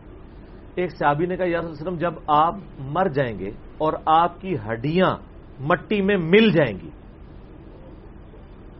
تو کیا آپ پہ اس وقت بھی درود پیش ہوگا؟ اس کے جواب میں تو آنا چاہیے تھا ٹو نائنٹی فائیو سی۔ وہ بابے تو لگاتے ہیں۔ آپ سوال کر کے دیکھ لیں۔ لیکن sir, two ninety five C نہیں آئی۔ کیونکہ وہ کتابوں کے خدا کا تعارف کروانے والی ہستی تھی اور کتابیں امت کو دے کے جا رہی تھی۔ آپ علیہ السلام نے فرمایا کہ بے شک اللہ تعالیٰ نے حرام کیا ہے مٹی کے لیے کہ وہ نبیوں کے جسموں کو کھائے۔ اس سے آپ علیہ السلام نے نہ کوئی غصہ کھایا، کوئی اور الفاظ موجود نہیں ہے کہ آپ کا چہرہ سرخ ہو گیا، یہ ہو گیا، وہ۔ آپ نے ایک عقیدے کی بات بھی بتا دی۔ آپ مجھے بتائیں، آج کوئی مسلمان کسی مولوی سے جا کے کہہ سکتا ہے کہ بھی نبی علیہ السلام تو قبر مبارک میں ان کی ہڈیاں مٹی میں مل چکی ہیں۔ تو ہم یہ جو سلام عرض کرتے ہیں، یہ کیسے آپ تک پہنچتا ہے؟ تو وہ کیا اس کے ماتھے پہ بل نہیں آئے گا؟ لیکن ہمارے سامنے کیسے کیسے لوگ آتے ہیں دہریہ قسم کے بھی۔ آ کے سوال کرتے ہیں، ہمارے ماتھے پہ بل نہیں آتا۔ اس لیے کہ دائی کا یہ کام نہیں ہے کہ غصہ کھائے۔ اس کا کام ہے کہ وہ جو وسوسے اس وقت کی پریزنٹ ورلڈ میں چل رہے ہیں، ان کو ایڈریس کرے تو آپ کو پتا چل جائے گا کہ بابوں کا خدا اور ہے یا یہ چیک کرنا ہے، تو یہ آپ حدیث لے کے جا کے اس حدیث کو آپ ذہن میں رکھیں اور آپ حدیث بیان کیے بغیر ڈائریکٹ اس طرح کا سوال کریں۔ اگر آپ واپس آنے میں کامیاب ہو گئے تو ہم انشاءاللہ آپ کو یعنی ہار ڈال کے ریسیو کر لیں گے کہ ہاں جی آپ کی بات ہزم ہو گئی ہے۔ یہ ان کا یعنی ظرف ہی نہیں ہے۔ اس طریقے سے بخاری مسلم میں حدیث ہے دونوں میں۔ نبی الاسلام نے زور یا اثر کی نماز تھی، ایک دفعہ دو رکت پڑھا کے اسلام پھیر دیا۔ اچھا۔ نماز سلام پھیر کے آپ مسجد سے باہر نکلے۔ جب نکل رہے تھے تو ایک صحابی جن کا نام تھا ذل یدین دو ہاتھوں والا۔ دو ہاتھوں ساروں کے ہوتے ہیں، ان کے ہاتھ ذرا بڑے سائز کے تھے۔ تو ان کا ہاتھ دو ہاتھوں والا نام پڑا ہوا تھا۔ تو انہوں نے کہا، یا رسول اللہ صلی اللہ علیہ وسلم کیا نماز کم ہو گئی ہے یا آپ بھول گئے ہیں؟ کیونکہ اس ٹائم علم غیب کا قیدا کوئی نہیں تھا، یہ والا۔ ایک تو علم غیب کا قیدا جو اللہ سکھاتا ہے، وہ تو ٹھیک ہے۔ ورنہ تو ان لوگوں نے کہا تھا یار نبی الاسلام کو وہ تو بھول سکتے ہی نہیں ہے کیسے ہو سکتا ہے؟ تو اچھا اس سے اگلی بات سنیں۔ نبی الاسلام نے اس کے جواب میں کیا کہا؟ اس سے پچاس عقیدے اور کلیئر ہو جائیں گے۔ آپ نے فرمایا کہ نہ تو نماز کام ہوئی ہے اور نہ میں بھولا ہوں حالانکہ آپ بھول چکے ہوئے تھے۔ اگر نماز کام نہیں ہوئی ہے تو پھر آپ نے دو رکھتے ہوئے پڑھائی تھی۔ بھول گئے تھے۔ اور آپ کو یہ بھی نہیں پتا تھا کہ میں بھولا ہوں۔ پوائنٹ ٹو بی نوٹڈ پھر آپ علیہ السلام نے کوئی جذباتی ڈاکٹرائن نہیں کھڑی کی۔ آپ نے یہ بات کرنے کے بعد پھر آپ کو گمان ہوا کہ ہو سکتا ہے یہ صحیح کہہ رہا ہو۔ آپ نے باقی صاحب سے پوچھا کہ یہ صحیح کہہ رہے صاحب نے کہا، یا رسول اللہ، صحیح کہہ رہے آپ علیہ السلام فرمایا دیکھو میں بھی ایک انسان ہوں۔ جس طرح تم لوگ بھولتے ہو، میں بھی بھول جاتا ہوں۔ اگر میں بھول جایا کروں تو مجھے تم اس طرح لکما دے دیا کرو۔ آپ علیہ السلام واپس آئے، آپ نے دو رکھتے اور پڑھی، اینڈ پہ سجدہ صاحب کیا اور پھر فرمایا کہ اگر اس طرح کوئی بھول جائے تو دو سجدے نکال لے اور اس کیس اس کی نماز کمپلیٹ ہو جائے گی۔ اب آپ اس میں دیکھیں، نبی اسلام فرمایا کہ میں نہ بھولوں نہ نماز کم ہوئی ہے۔ حالانکہ آپ بھول چکے تھے۔ چار کی وجہ آپ نے دو پڑھا دی تھی۔ اس سے بھی ایک عقیدہ کلیئر ہوا۔ دوسرا فرمایا میں بھی ایک انسان ہوں۔ جس طرح تم بھولتے ہو، میں ویسے بھول جاتا ہوں۔ یہ جو انہوں نے کہانیاں کرائی ہیں نا کہ آپ علیہ السلام کو اللہ بلاتا تھا امت کو سکھانے کے لیے، یہ بیچ میں خود ہی ایڈ کر لیا ہوا ہے۔ آپ نے یہ نہیں فرمایا فرمایا، میں باقی انسانوں کی طرح میں بھی بھولتا ہوں۔ اور یہ پلی لیتے ہیں قرآن کی اس آیت سے سدکریو کا فلا تنسا اللہ ماشاء اللہ اور وہ آیت تو قرآن کے ناسوں و منسوخ کے بارے میں ہے۔ یہ نہیں ہے کہ حضور جب بھی بولتے تھے تو اللہ تعالیٰ سکھاتا۔ مطلب وہ حضور علیہ السلام کو اللہ تعالیٰ بلاتا جب آپ خود بول کے کہہ رہے ہیں کہ میں بھی باقی انسانوں کی طرح بھول جاتا ہوں، تو اب آپ نبی السلام پہ جھوٹ باندھنا چاہ رہے ہیں۔ تو اپنا مقام دوزخ میں دیکھ لیں۔ بخاری مسلم کی حدیث ہے، جس نے مجھ پہ جھوٹ باندھا، تو وہ عام معاملہ نہیں ہے۔ وہ اپنا مقام دوزخ میں دیکھ لیں۔ وہ خود سے ہی تو اسٹوریاں ایڈ کر دیتے ہیں۔ صحیح بخاری میں حدیث ہے، نبی السلام ایک دفعہ فجر کے وقت صحابہ کہتے ہیں، نماز پڑھانے آئے، مسجد میں داخل ہوئے، تو پھر آپ واپس نکل گئے۔ تھوڑی دیر بعد آئے، تو آپ علیہ السلام کی مبارک زلفوں سے پانی ٹپک رہا تھا۔ تو آپ علیہ السلام نے نماز پڑھ کے پھر پڑھا کے فرمایا کہ میں جنبی تھا لیکن میں بھول گیا۔ مسجد میں آ کے مجھے یاد آیا تو میں واپس چلا گیا تو غسل کر کے آیا۔ میرا اللہ ہم میں سے کبھی شاید کسی کے ساتھ ایسا واقعہ ہوا ہو۔ تو اب آپ اس چیز سے کسی کی کو سمجھیں گے کہ فضیلت ڈاؤن ہو گئی ہے۔ انسان ہے، انسان کے ساتھ کچھ بھی ہو سکتا تو فوراً گستاخی کے فتوے لگا دیتے ہیں۔ تو یہ والے معاملات آپ لوگوں کے سامنے پیش کریں لٹھ لے کے تھوڑے مگر ہو جان گے۔ بخاری اور مسلم دونوں میں حدیث ہے، نبی علیہ السلام نے فرمایا، کوئی شخص محض اپنے امال کی بنیاد پر جنت میں نہیں جائے گا۔ ایک صحابی نے کہا رسول آپ بھی؟ شکر ہے، ٹو نائنٹی فائیو سی دوے کہنا تمہیں شرم نہیں آتی حضور نو مال دی کی ضرورت ہے۔ حضور دیتے ادنا غلامہ نو ضرورت نہیں ہوئے گی، وہ اللہ تک پہنچے نے۔ یہی کہتے ہیں نا۔ کہتے ہیں وہ نمازیں باتیں تو اللہ تک پہنچنے کے لیے ہوتی ہیں، جو پہنچے ہوئے ان کو کیا ضرورت ہے؟ وہ پہنچے کتنے نہیں، اگے جا کے پتا لگے گا۔ وہ اتنے نہیں پہنچے ہوئے جتنے تھی سمجھے ہوئے ہو کتنے اور پہنچے ہیں؟ جسے بے نمازی پہنچن گے۔ کال الم نقو من المسلیم دوستوں سے پوچھا جائے گا، تم نے کس چیز نے تمہیں دوزک میں پہنچایا ہوگا کہ ہم نماز نہیں پڑھتے تھے۔ صحابی نے پوچھا یارس اللہ، آپ بھی؟ آپ فرمایا ہاں میں بھی۔ اچھا حضور علیہ السلام کے بھی ماتھے پہ کوئی بل نہیں آیا۔ سر، جو خدا اورینٹیڈ بندہ ہوتا ہے نا، وہ اتنا ہی منکسر المزاج ہوتا ہے۔ یہ آپ کے بابے ہیں جو کہتے ہیں، جب تک ہم اس وقت تک جنت میں نہیں جائیں گے، جب تک سارے مرید نہ لے جائیں۔ کتنے جنت اس نہیں کدھر اور ہی لے کے جاؤ گے۔ یہ تکبرانہ جملے وہ لوگ بولتے ہیں۔ اللہ کے نبی الاسلام نے اس بات کو پورے یعنی وسوخ کے ساتھ بیان کیا ہے۔ آپ یہ بھی کہہ سکتے تھے کہ ہاں میں بھی۔ لیکن الفاظ کیا ہیں؟ ہاں میں بھی اس وقت تک جنت میں داخل نہیں ہوں گا جب تک میرے رب کی رحمت مجھے ڈھانپ نہ لے۔ پورا احاطہ رحمت کا میرے اوپر ہوگا نا۔ حضور کہتے چھوڑی بنو تو تھوڑی جی چاہیے دیا میرے تو ہمال ہی بڑے اچھے ہیں۔ یہ پوائنٹ نوٹ کیا؟ ایوی جس کو کہتے تکے کی ضرورت ہے۔ میں خود ہی ایڈا اچا وا ہاں۔ تو چلو، تھوڑی جی برکت سے شر ختم کرنے کے لیے تھوڑی جی رحمت چاہیے۔ اس سے شائبہ ہو سکتا تھا۔ آپ نے اپنے آپ کو کتنا نیچے لے گئے۔ جب تک میرے رب کی رحمت مجھے پوری طرح ڈھانپ نہ لے، تو میں بھی جنت میں نہیں جاؤں گا۔ اس کا مطلب پتا کیا ہے؟ کہ مجھے بھی رب کی بہت زیادہ رحمت کی ضرورت ہے۔ ہائے ہائے ہائے امام المواحدین صلی اللہ علیہ وآلہ وسلم۔ کوئی موقع نہیں جانے دیتے۔ تو پھر ہم کیوں نہ کہیں کہ بابوں کا خدا اور ہے اور کتابوں کا خدا اور ہے؟ یہ دیکھ لیں آپ فرق دیکھ لیں۔ اور سنیں، بخاری مسلم میں حدیث ہے، آمد ہو رہی ہے، جیسے شاعروں کو آمد ہوتی ہے۔ نبی اسلام فرمایا کہ تم میں سے جو بھی ابن آدم کا بچہ پیدا ہوتا ہے نا، ہر بچے کے ساتھ ایک فرشتہ ہوتا ہے اور ایک شیطان جن ہوتا ہے۔ فرشتہ اسے نیکی کی طرف بلاتا ہے اور جن برائی کی طرف۔ ایک صحابی نے کہا سنا آپ کے ساتھ بھی؟ ہائے ہائے ہائے ٹو نائنٹی فائیو سین آئے تو کنیم ہو جانے؟ سوال تو بندہ پوچھ سکتا ہے۔ نہیں لگائی؟ آپ فرمائے ہاں میرے ساتھ۔ لیکن میرے رب نے مجھ پہ کرم فرمایا اور اس شیطان کو متی کر دیا۔ اب میرے ساتھ جو شیطان اٹیچ ہے نا، وہ شیطان مجھے نیکی کی طرف ہی بلاتا ہے کیونکہ مسلمان ہو چکا ہے یعنی جن جو ہے وہ۔ تو یہ پروٹوکول کس کا ہے؟ نبی صلی اللہ علیہ وسلم کا۔ کوئی شخص اللہ کے محبوب صلی اللہ علیہ وآلہ وسلم کے علاوہ یہ دعویٰ کر سکتا ہے کہ میرے ساتھ کوئی شیطان نہیں ہے، انشاءاللہ میں جو کہنا خیر ہی خیر ہے۔ کون یہ دعویٰ کر سکتا ہے؟ ہاں آپ یہ کہہ سکتے ہیں کہ میں جو قرآن سے بیان کر رہا ہوں، یہ خیر ہی خیر ہے۔ یعنی مجھے لوگ کہتے ہیں نا، یار، یہ بڑے اعتماد سے بات کرتا ہے۔ اور میں اعتماد سے ذاتی بات تو نہیں کر رہا، میں اعتماد ہی اگر اس پہ اعتماد کھو دوں تو میں تو ایمان ہی چلا جائے گا۔ اگر میں اتنے اعتماد سے کہتا ہوں ایا کا نعبدو ایا کا نستعین کا مطلب ہے صرف خدا کو ہی پکارنا ہے، کسی بابے کو، بزرگ کو نہیں پکارنا۔ تو یہ میرا اعتماد ذاتی نہیں ہوتا، قرآن پہ ہوتا ہے۔ اگر یہ نہیں ہوگا نا، تو میرا ایمان ہی ختم ہو جائے گا۔ آپ اپنے ایمان کو روئیں۔ کہ آپ یہ پڑھ کے بھی بابوں کو پکار رہے ہیں۔ میرا اعتماد ذات پہ نہیں ہے، اللہ اور اس کے محبوب کی تعلیمات کے اوپر ہے۔ عزب جل صلی اللہ علیہ وآلہ وسلم۔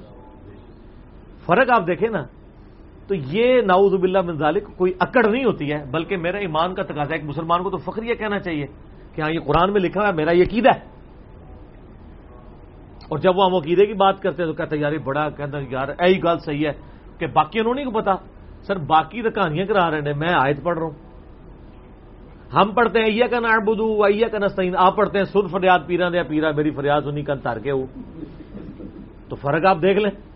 کتنا فرق ہے؟ اچھا ہم کہتے ہیں قرآن میں لکھا اچھا کہتے ہیں، پھر اے کیوں لکھا ہے؟ وہ قرآن ہی نہیں لکھا سن فریاد پیرا دیا پیرا ہمیں قرآن سے کوئی چیز بتائیں، وہ ہم ضرور مانیں گے۔ تو اس کا فرق دیکھیں۔ یہ دروشی پڑھ رہے ہیں، میرے خیال۔ جی. ہاں جی. اذان کا وقفہ کریں، ابھی اور بڑی آمد ہوگی انشاءاللہ. باقی اذان اثر کے وقفے کے بعد انشاءاللہ. بسم اللہ وسلاۃ وسلام علی رسول اللہ وعلی علیہ و اصحابہ اجمعین الی یوم الدین. الحمد آج سات جولائی دو ہزار انیس کو سنڈے کے دن علمی و تحقیقی مجلس نمبر سیونٹی ون میں ہم اپنی گفتگو کو وہیں سے دوبارہ شروع کرتے ہیں کہ کتابوں کا خدا اور ہے اور بابوں کا خدا اور۔ صحیح مسلم میں حدیث ہے کہ نبی صلی اللہ علیہ وآلہ وسلم نے فرمایا کہ کیا تم میں سے کوئی شخص یہ استطاعت رکھتا ہے کہ روزانہ تہائی قرآن پڑھ لیں یعنی ایک بٹا تین حصہ قرآن کا۔ تو صحابہ نے کہا کہ وسلم، کون اس کی طاقت رکھتا ہے کہ ایک رات کے اندر تہائی قرآن پڑھ لے؟ وہ تو بعد میں بزرگان دین آٹھ آٹھ قرآن پڑھ سکتے ہیں نا۔ ہم کدھر، ہم تو نہ بزرگ، نہ ہم اولیاء اللہ، ہم تو سادہ سے سیادی یہ میں بریکٹ میں کہہ رہا ہوں۔ تو آپ علیہ السلام نے فرمایا کہ سورہ خلاص پڑھ دو تہائی قرآن کے برابر ہے۔ اب بابے آپ کو بتاتے ہیں کہ فلاں بابا روزانہ چار قرآن ختم کرتا تھا، فلاں بابا آٹھ قرآن ختم کرتا تھا، فلاں بابا جو ہے بارہ قرآن ختم کرتا تھا۔ پھر ماں منیفا کے اوپر ہی رمضان شی میں اکسٹھ قرآن ختم کرتے تھے وہ۔ اچھا کیسا انہوں نے بنایا؟ کہتے ہیں اکسٹھ کیسا گنتی پوری کی تھی۔ انہوں نے کہا جی ایک دن میں پڑھتے تھے، ایک رات میں۔ ساٹھ ہو گئے۔ یہ اس صورت میں جب تیس روزے ہوں، انتیس میں پتہ نہیں کیا کرتے ہوں گے۔ اور اس کے بعد ایک قرآن تراوی میں بھی ختم کرتے تھے۔ تو رات میں کرتے تھے تراوی تو ہونا سی۔ اکسٹھ قرآن پورے ہو گئے۔ یہ جناب بابوں کا خدا اور اور کتابوں کا خدا اور۔ بخاری مسلم دونوں میں حدیث ہے۔ حضرت عبداللہ بن امر بن آس کی شکایت نبی اسلام کے پاس آئی ان کی بیوی کی طرف سے کہ یہ اپنی بیوی کو ٹائم نہیں دیتے۔ دن کو روزہ رکھتے ہیں، رات کو نمازیں پڑھتے ہیں۔ آپ السلام نے بلا کے ان کو ڈانٹا۔ آپ نے فرمایا کہ روزانہ رات کو جاگو گے تو تمہاری آنکھیں جواب دے دیں گی۔ تمہاری آنکھوں کا بھی تم پہ حق ہے۔ تمہاری بیوی کا بھی تم پہ حق ہے۔ تمہارے جسم کا بھی تم پہ حق ہے۔ اور یہ روزانہ روزانہ رکھو۔ روزانہ روزانہ رکھنا کوئی نیکی نہیں ہے۔ اور جو روزانہ روزہ رکھتا ہے، گویا وہ ایسا ہے، اس نے کبھی روزہ رکھا ہی نہیں۔ ہائے ہائے ہائے ہائے۔ اور کتابوں کا خدا اور ہے اور بابوں کا خدا اور۔ نبی اسلام فرما رہے ہیں، جو روزانہ روزہ رکھتا ہے، اس کا روزہ ہے ہی نہیں ہے۔ آپ کہتے ہیں، بزرگ اتنے اتنے عرصے سے روزے میں اور آپ نے اسلام فرمایا کہ تمہارے جسم کا تم پہ حق ہے۔ ٹھیک ہے، رات کو روزانہ اس طرح نہ جگہ کرو، تمہاری آنکھیں اندھی ہو جائیں گی۔ آپ کہتے ہیں جی لوگ عشاء کے وضو سے فجر کی نماز پڑھتے ہیں، اتنے اتنے سال تک۔ نبی اسلام کہہ رہے ہیں آنکھیں اندھی ہو جائیں گی۔ آپ کہہ رہے ہیں جی صوفیہ اپنی آنکھوں میں جناب نمک کا سرما لگاتے ہیں۔ ٹھیک ہے۔ تاکہ رات کو جاگنے کی عادت پڑ جائے۔ نبی اسلام اس کو منع فرما رہے اتنے سخت۔ حتیٰ کہ بخاری میں اس حدیث کے اوپر امام بخاری نے باب باندھ دی ہے کہ پوری رات جا کے عبادت کرنا اور یہ روزانہ روزہ رکھنا یہ مکرو ہے۔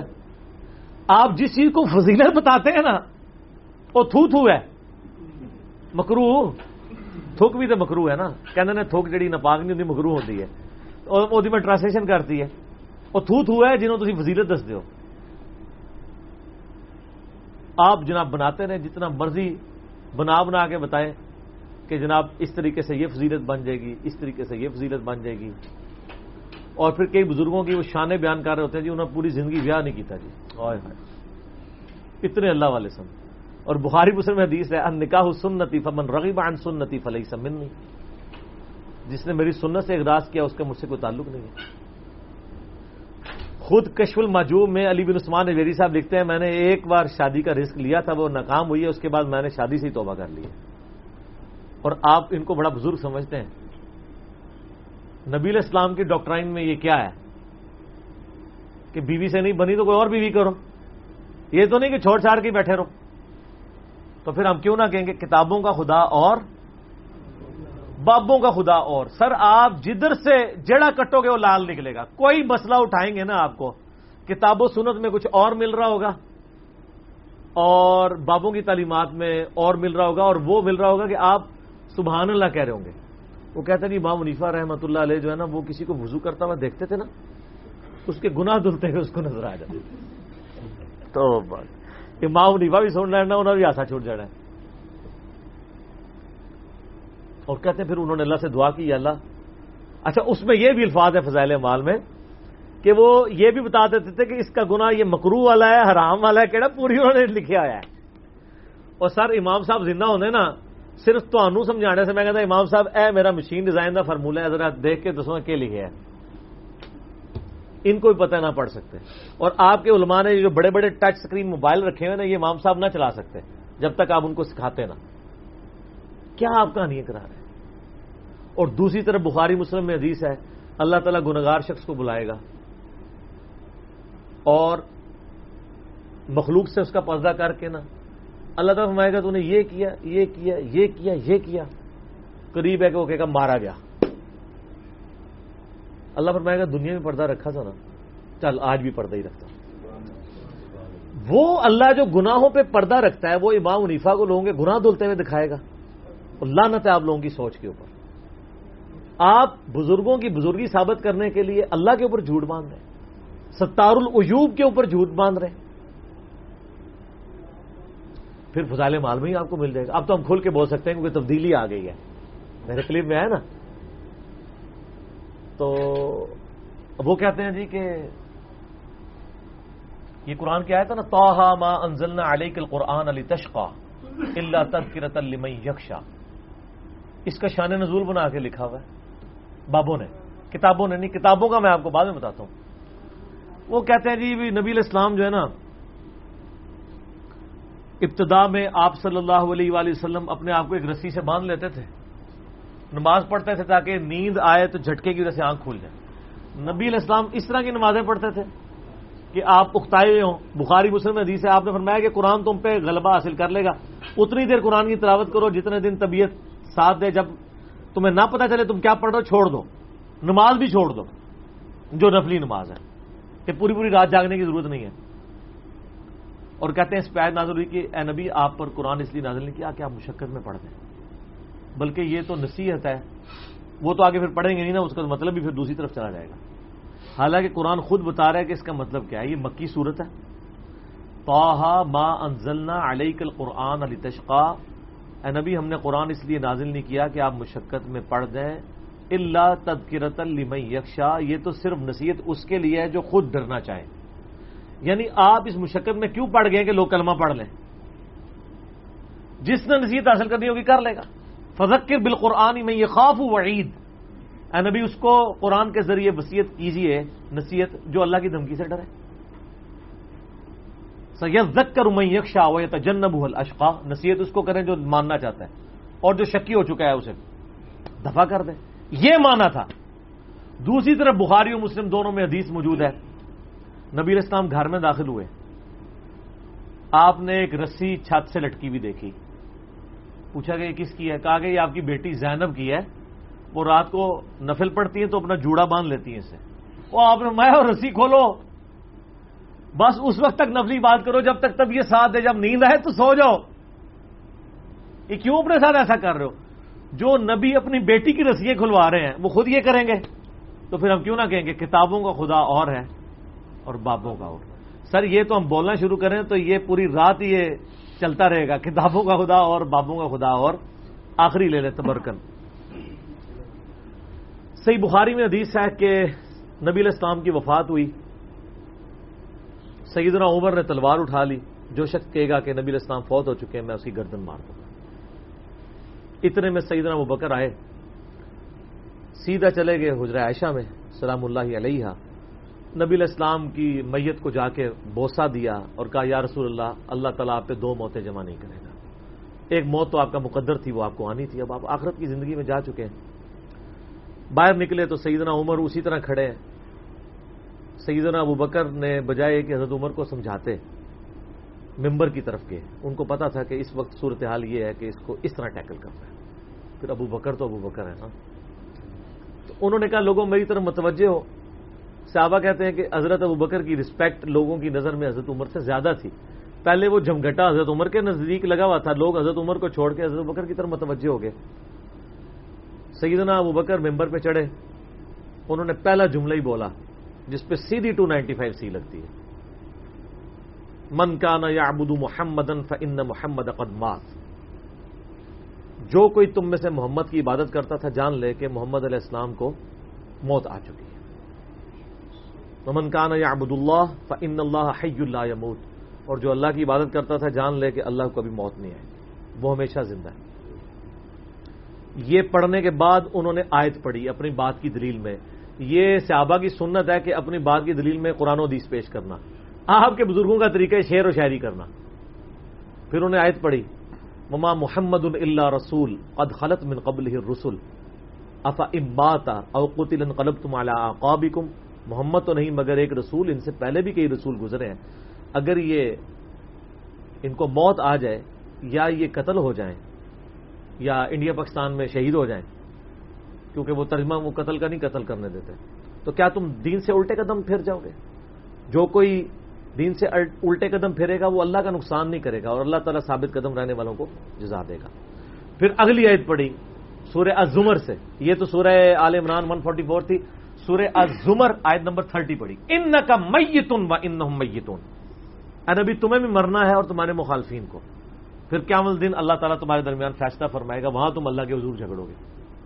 یہ دو آیات پڑی اور آپ الاسلام کی وفات کی اناؤنسمنٹ کر دی۔ میرا ایک معصومانہ سوال ہے کہ کسی شخص کے مرنے کے اوپر اس کی کمزوریاں ہائی لائٹ کی جاتی ہیں یا اس کی خوبیاں؟ یہی ٹرینڈ ہے نا دنیا میں۔ اور دنیا کا ہسٹری کا سب سے کامیاب ترین شخص، اللہ کا سب سے برگزیدہ بندہ، وہ فوت ہو رہا ہے اور اس کا سب سے لاڈلا صحابی، اس کے فضائل نہیں بیان کر رہا۔ دکھائیں کہاں خطبے میں فضائل بیان ہوئے میں ساری وہ باتیں جن کو آپ نیگیٹو باتیں سمجھتے ہیں۔ اعلیٰ ہونا چاہیے تھا کہ لوگوں نبی اسلام فوت ہو چکے ہیں اور قرآن میں آئے تھے ومار صلاح کا اللہ رحمت اللہ عالمین ان اللہ ملائی کا سلون نبی تو سارے پڑھو درود. یہ ہونا چاہیے تھا نا؟ یہ کہتے ہیں ٹونڈ ٹونڈ کے نبی دیا خامیاں لب دے اور ظالموں کیا قرآن میں کوئی نبی کی خامی ہے؟ یہ جملہ بولنے والا خود گستاخ رسول ہے. قرآن میں نبی کی خامی کہاں آ سکتی ہے؟ نبی اسلام کے بارے میں جو عقیدہ ہے، وہ بتایا جاتا ہے جس کو آپ خامی سمجھتے ہو آپ اللہ کے قرآن کو اگر آپ خامی سمجھتے تو یہ آپ کی خام خیالی ہے۔ نبی اسلام کی وفات کے اوپر آپ کے فضائل بیان نہیں ہو رہے، بلکہ بالکل ون ایٹی ڈگری بات ہو رہی ہے۔ کیوں؟ کیونکہ کتابوں کا خدا اور ہے اور بابوں کا خدا اور۔ اور ایسی تھوریٹیکل بات ہو رہی ہے جس کا کوئی تصور ہی نہیں۔ صحابہ کرام میں نبی اسلام کی عبادت کون کرتا تھا؟ یا دو پارٹیاں تھیں، ایک کہہ رہے تھے ہم نبی کو پوچھتے ہیں، دوسرے کہتے ہیں خدا کو۔ پھر تو بات بنتی تھی۔ ایک چیز ایگزٹ ہی نہیں کرتی۔ شرک سٹارٹ ہی نہیں ہوا۔ آج تو تھوک کے حساب سے تو لوگ کہتے ہیں شرک ختم ہو گیا جب شروع بھی نہیں ہوا تھا، اس وقت بھی کسی نے ان کو مات دی کہ حضرت کون شرک کرتا ہے؟ محمد کی عبادت کون کر رہا ہے؟ یہ کیوں آپ باتیں بول رہے ہیں؟ فرضی جملے بول رہے ہیں، آپ پہ ٹو نائنٹی فائیو سی لگواؤں گا میں۔ کسی نے نہیں کہا۔ فرضی جملہ نا کہ جو محمد کی بات کرتا تھا، جان لے محمد مر چکے ہیں۔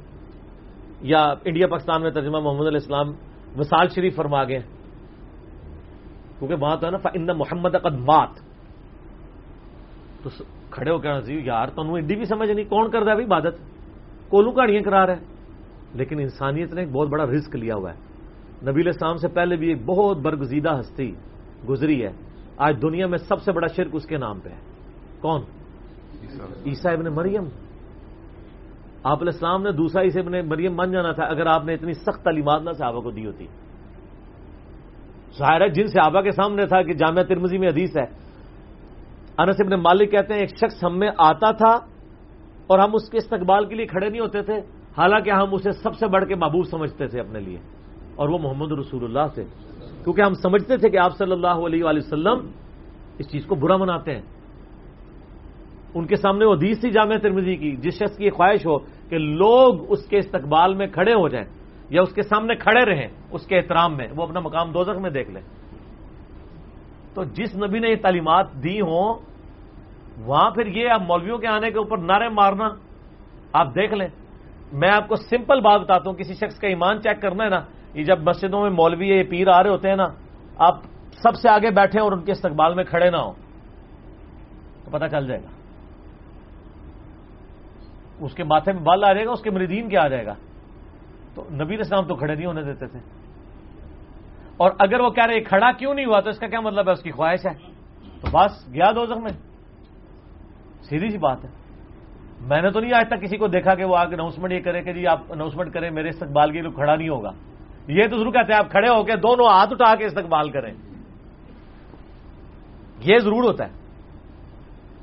تو یہ کتابوں کا خدا اور ہے، بابوں کا اور۔ کتابوں کی تعلیمات وہ ہیں جو اللہ کے نبی الاسلام نے حجرت الوداع پہ دیں غدیر خم پہ دیں، اپنی وفات تک، آخری خطبوں تک یہی بات کرتے رہے۔ صحیح مسلم 2005 نمبر حدیث۔ امام جعفر صادق علیہ السلام نے، امام باقر علیہ السلام سے، انہوں نے جابر بن عبداللہ رضی اللہ تعالیٰ علیہ السلام سے روایت کیا۔ اما بعد فان خیر الحدیث کتاب اللہ وخیر الحدی حدی محمد صلی اللہ علیہ وآلہ وسلم وشر الامور محدثاتها وكل محدثه بدعه وكل بدعه ضلاله وكل ضلاله في النار۔ آگاہ ہو جو سب سے بہترین کلام اللہ کی کتاب ہے۔ سب سے ہدایت یافتہ راستہ محمد صلی اللہ علیہ وآلہ وسلم کا ہے۔ بدترین کام وہ ہیں جو دین میں نئے داخل کر دیے گئے۔ ہر نیا کام گمراہی ہے، ہر گمراہی دوزخ میں لے جانے والی ہے۔ ٹھیک ہے۔ اور ہر گمراہی بدت ہے اور ہر بدت دوزخ میں لے جانے والی ہے۔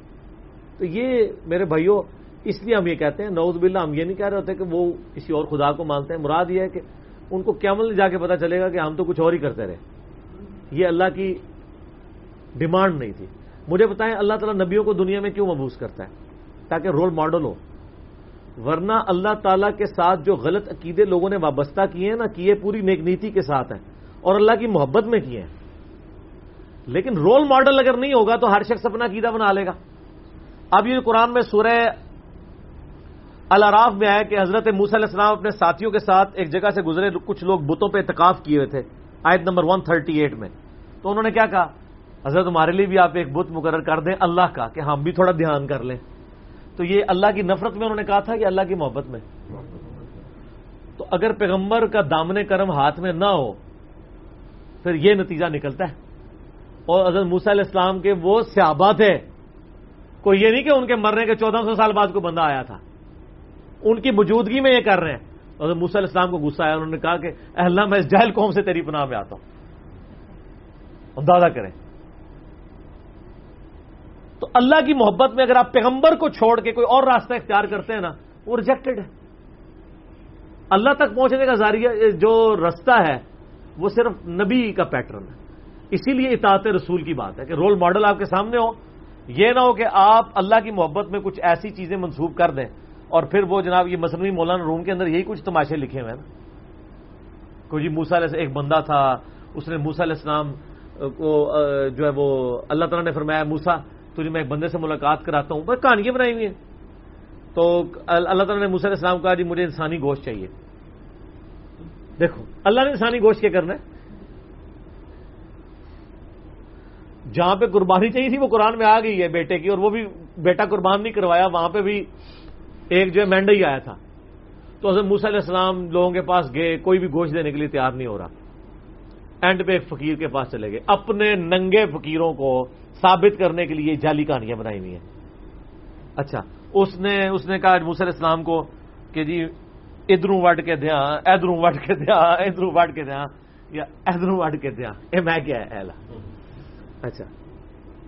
تو اللہ تعالیٰ کے پاس واپس گئے تو اللہ بھائی یہ میرا نیک بندہ ہے۔ موسا تو بھی تو انسان تھا۔ تو نے تو نے اپنا گوشت کیوں نہیں اتار دیا؟ کہ سبحان اللہ۔ ان کو پتہ ہی نہیں ہے کہ اگر اس نانگے نے موسا کو دین سے کھانا ہے، تو یہ فیلئر کس کا ہے؟ موسا علیہ السلام کا یا اللہ کا؟ اللہ کا فیلئر ناؤز باللہ، کیونکہ موسا کا استاد کون ہے؟ اللہ۔ جس نے اس کو اپنا ریپرزینٹیٹو اور نمائندہ بنا کے دنیا میں بھیجا ہے، اور وہ ایک نانگے سے جا کے دین سیکھے گا۔ جھوٹ کہانیاں بنائی ہوئی ہیں، اور وہی کہانی آگے چل رہی ہے تو پھر ہم کیوں نہ کہیں کہ کتابوں کا خدا اور ہے۔ اور بابوں کا خدا اور یہ تعلیمات پیغمبروں کی نہیں ہے اس لیے آپ دیکھیں ان کو پیغمبروں سے کیسی چیڑ ہوتی ہے۔ یہ پیغمبروں کا صرف نام عقیدت سے لیتے ہیں۔ لیکن جب پیغمبروں کی وراثت کی بات کر رہے ہوں تو ان کے ماتھے پہ بل آ جاتا ہے۔ آپ ان سے جا گے جی پیغمبروں کی میراث تو علم ہے۔ علم کتابوں میں او نہیں جی سینہ بسینہ چلتا ہے۔ قرآن میں کہاں ہے سینہ بسینہ قرآن میں آیا قرب بزدنی علم نبی، آپ بھی دعا کیا کریں اللہ میرے علم میں اضافہ کر دے، میرے عشق و سرور میں، میرے وجدان میں۔ اے کوئی دعا نہیں۔ حضرت اعظم کو جو سجدہ کیا تھا، وہ عشق و سرور میں کیا تھا یا علم کی فضیلت کی وجہ سے؟ پھر سورہ الزمر میں آیا، قل حل یستب الذین یعلمون والذین لا یعلمون انما یتذکر اولو الالباب؟ اے نبی، فرما دو، علم والے اور بغیر علم والے برابر نہیں ہو سکتے۔ نصیحت تو نہیں حاصل کرتے مگر عقل والے۔ چلے نہیں، اور یا وہ کہتے ہیں، عقل دے چلے۔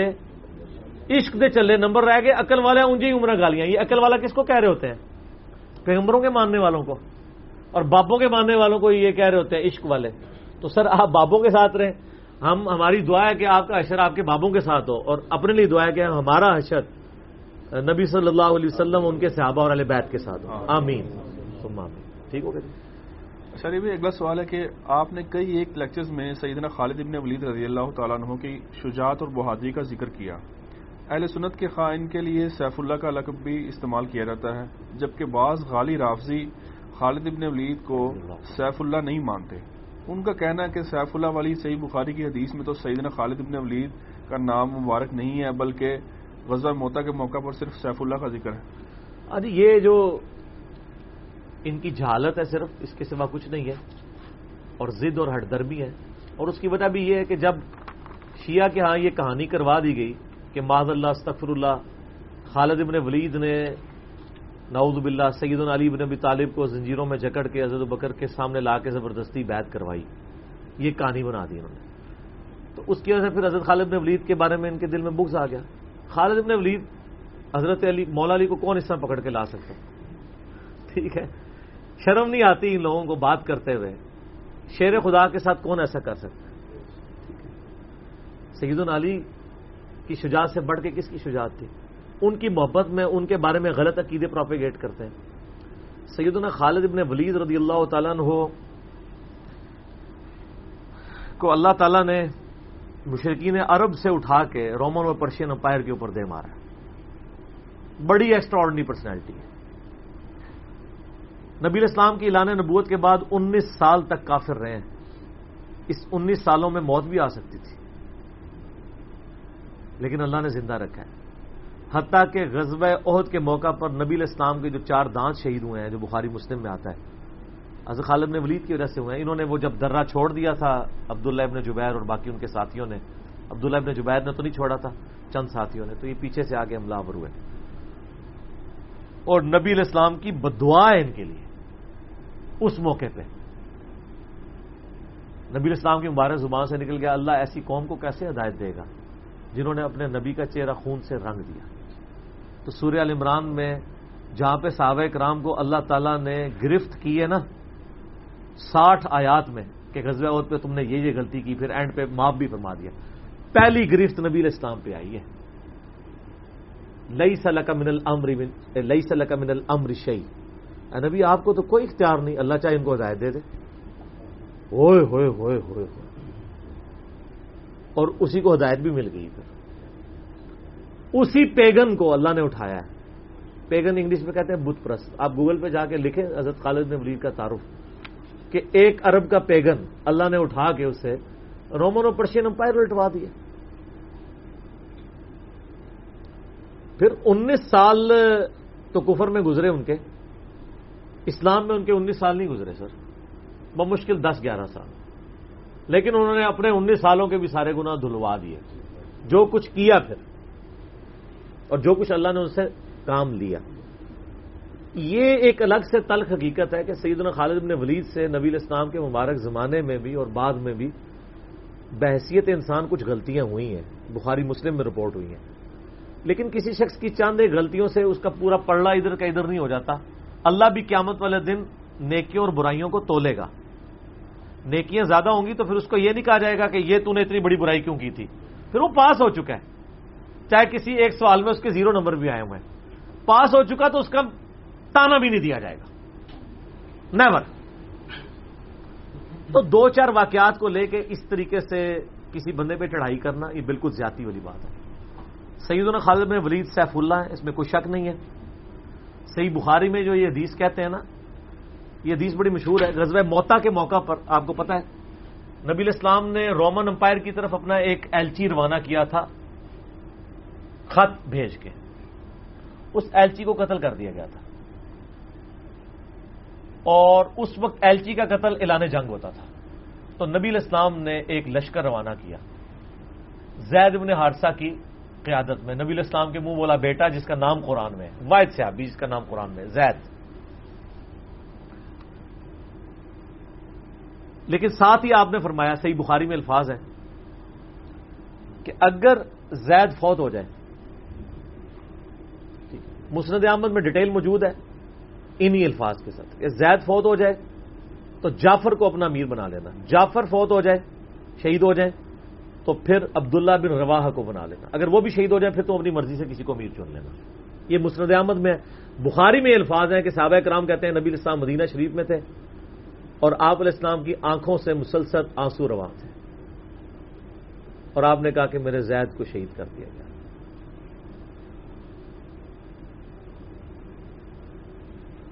اب مسلمانوں کا پرچم جعفر نے تھام لیا۔ جعفر بھی حضور کے لاڈلے سے، آپ کو پتا ہے۔ جعفر تیار، حضرت علی کے بھائی، جن کے بارے میں بخاری میں آتا ہے۔ کہ ان کے دو بازو کٹ گئے تھے تو آپ السلام فرمایا میں نے اسے جنت میں اڑتے ہوئے دیکھا اللہ نے اس کو دو پر دے دیے۔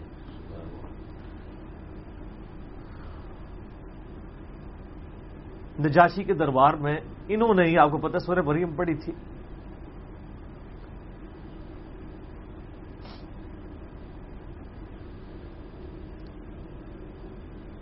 پھر آپ نے فرمایا کہ جعفر کو شہید کر دیا گیا۔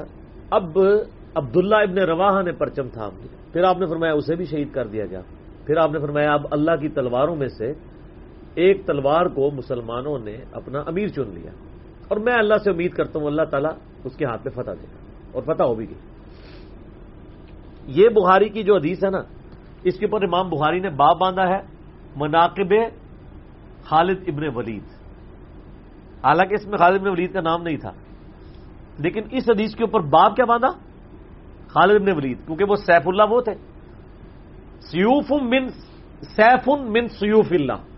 اللہ کی تلواروں میں سے ایک تلوار کے ہاتھ میں جھنڈا آ گیا، اللہ تعالیٰ فتح دے دے گا، فتح ہو گئی۔ اس کے تین چار طریقے بخاری میں۔ باقی طریق کے اندر نہ خالد ابن ولید کا نام بھی موجود ہے۔ کہ خالد ابن ولید کے ہاتھ میں اب پرچم آ گیا، اللہ نے فتح دے دی۔ اچھا۔ اور وہ فتح یہ ہوئی کہ بہت بڑا لشکر سامنے سے آ گیا تھا۔ حضرت خالد میں ولید اپنے لشکر کو بچا کے واپس لے آئے۔ ایک غزوہ موتا تھا اور صحیح بخاری میں آتا ہے کہ نو تلواریں حضرت خالد کے ہاتھ میں ٹوٹی تھیں اس دن۔ نو تلواریں اس جنگ کے اندر۔ واپس آ گئے۔ پھر بعد میں خیر وہ ایک رومن امپائر والا پھر یرموک پہ جا کے کنکلوژن ہوئی نا۔ یہاں پہ بخاری میں الفاظ ایک طریق میں خالد نے ولید ہیں، دوسری میں سیف اللہ۔ اور امام بخاری نے باپ بھی باندھ دیا تو سیف اللہ ثابت ہو گیا۔ اسی حدیث کا جو طریق مسند احمد میں ہے، اس میں الفاظ ہیں، اللہ کی تلواروں میں سے ایک تلوار خالد ابن ولید۔ جامعہ ترمزی میں ایک حدیث صحیح صنعت کے ساتھ ہے کہ نبی اسلام کے سامنے سے حضرت خالد ابن ولید گزرے تو آپ نے فرمایا کہ خالد بن ولید کتنا نیک بندہ ہے اللہ کا۔ اللہ کی تلواروں میں سے ایک تلوار ہے۔ آپ دیکھیں جس شخص کے لیے نبی اسلام کی مبارک زبان سے بدوا نکلی، اسی مبارک زبان سے ان کو اللہ کی تلوار کا قرار دے دیا گیا۔ ذالک فضل اللہ یوتی میں شاہ یہ اللہ کی بے نیازی ہیں۔ آپ تو کسی ایسے شخص کو معاف بھی نہ کرتے جس کی وجہ سے نبی کے چار دان شہید ہوئے۔ اللہ دیکھیں کیسے کیسے مجرمین کو معاف کر کے کس ایپیکس پہ فائز کر دیتا ہے بندے نہیں معاف کرتے۔ اس طریقے سے صحیح بخاری میں حدیث ہے حضرت عبداللہ ابن عباس کہتے ہیں کہ مجھ سے سیف اللہ خالد ابن ولید نے خود یہ حدیث بیان کی۔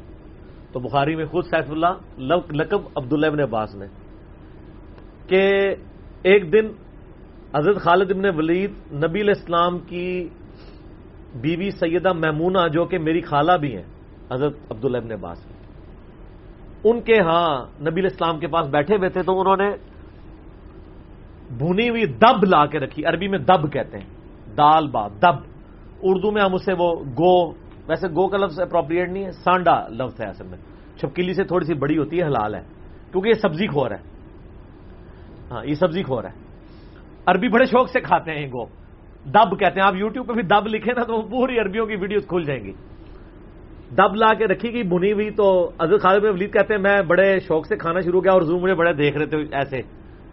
وہ یعنی اتنے ذوق و شوق سے کھا رہے تھے۔ تو میں نے کہا یارس اللہ، آپ بھی۔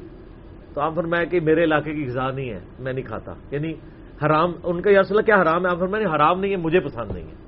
اس سے یہ بھی بات پتا چلی کہ اگر کسی کو کچھ رزق پسند نہ ہو، تو اس میں کوئی گناہ اور ایب والی بات نہیں ہے۔ یہاں تو کہتے ہیں، جس کو کدو پسند نہیں ہے، اس کی گدم اتار دو۔ کہنا نہ قاضی یوسف کی طرف ایک جھوٹا واقعہ مشہور کیا ہوا ہے۔ وہ اللہ نے یعنی اتنی چیزیں اس لیے بنائی ہیں نا، کسی کو ایک چیز پسند ہوگی، کسی کو دوسری۔ تو اس میں بھی سیف اللہ کے الفاظ ہیں۔ اس کے علاوہ صحیح مسلم ایک حدیث سے آپ کو پتا ہے ذوالخ ویسرا اتمیمی نجدی خبیص جس نے کہا تھا، اے محمد، اللہ سے ڈر اور انصاف کر۔ بخاری، مسلم دونوں میں آتا ہے۔ تو آپ فرمایا، اگر میں انصاف کرنے والا نہیں تو کون ہے؟ تو وہاں پہ الفاظ ہیں مسلم شریف میں۔ یہ بخاری میں بھی حدیث ہے، مسلم کے الفاظ ہیں کہ حضرت عمر فاروق رضی اللہ عنہ کا یارس اللہ، اجازت دیں، میں اس منافع کی گردن اڑا دوں۔ اور وہاں پہ الفاظ ہیں، پھر سیف اللہ خالد کھڑے ہوئے۔ وہاں بھی لفظ ہے سیف اللہ۔ انہوں نے کہا یارس اللہ اجازت دیں۔ آپ میں چھوڑ دو، لوگ کہیں گے یہ اپنے ساتھیوں کو مرواتا ہے۔ کوئی کلمہ گو تو تھا نا وہ۔ اس کی نسل سے بھی لوگ پیدا ہوں گے، ان کے خلاف قتال کرنے والے مخلوق کے بہترین لوگ ہوں گے۔ اور ابو سعید خدری کہتے ہیں کہ وہ حضرت علی کے زمانے میں جب یہ ظاہر ہوئے، تو حضرت علی کے ساتھ مل کے ہم نے ان خوارج کے خلاف قتال کیا تھا۔ تو یہ مسلم میں بھی سیف اللہ کے الفاظ موجود ہیں۔ باقی حضرت خالد بن ولید رضی اللہ تعالیٰ کی پرسنالٹی یعنی بڑی ایکسٹرارڈنری ہے۔ آپ دیکھیں کہ آلموسٹ ان کی جو عمر مبارک ہے، وہ بلو فورٹی فائیو تھی جب وہ فوت ہوئے حضرت عمر کے دور کے اندر۔ حضرت بکر صدیق کے دور کے اندر وہ آرمی چیف تھے۔ وہ سر عمر سیریز پھر دیکھیں تو آپ کو پتا چلے۔ انہوں نے ایک ایک چیز فلمائی ہے، مسلمہ کذاب کے خلاف۔ کتال میں کون لیڈ کر رہا تھا؟ خالد ابن ولید۔ جتنے عرب کے قبائل مرتد ہوئے ہیں، ان کے خلاف حضرت خالد ابن ولید کو بھیجا۔ اور اس کے بعد پرشین امپائر کا جب جہاد شروع ہوا ہے، تو شروع کی ساری مہمات میں حضرت خالد ابن ولید تھے۔ تو کرتے کرتے اس دوران کچھ واقعات رپورٹ ہوتے تھے ایسے۔ حضرت بکر صدیق سے حضرت عمر مخالفت کرتے تھے۔ وہ کہتے تھے یہ اپنی طرف سے کچھ ڈسیزن کر لیتا ہے، اس کو چاہیے کہ امیر کی اطاعت کرے۔ تو حضرت ابو بکر صدیق کہتے تھے کہ اگر وہ میرے حکم کا انتظار کرے گا، تو ایک مہینہ تو خط پہنچنے میں لگے گا۔ ایک جانے میں اس وقت تک اس کے ہاتھ سے موقع ہی نکل جائے، تو میں نے اسے اختیار دیا ہوا ہے۔ کوئی موبائل فون یا کوئی اس وقت واٹس ایپ تو ہے نہیں تھا۔ لیکن حضرت عمر ذرا ڈسپلن کے بہت سخت تھے۔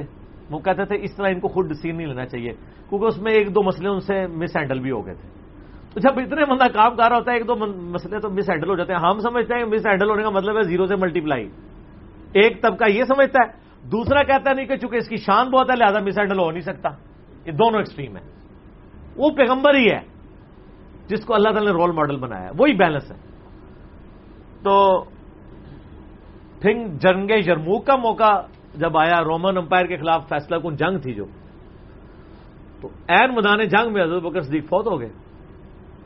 حضرت عمر نے پہلا ڈسیزن یہ کیا کہ خالد میں ولید کو آرمی چیف کے عہدے سے معذور ہائے ہائے سر، بالکل آپ آخری اوور چل رہے ہوں۔ اور آپ کا جو پلیئر سینچری پہ سینچری مارو آپ اس کو کہیں اس کو واپس آ جاؤ۔ اور ایک نیا پلیئر بھیج دیں۔ جو کریز پہ سیٹ تھا، اس کو آپ واپس بلا لیں۔ یہ وہ شخص کر سکتا ہے جس کا خدا پہ یقین ہو۔ تو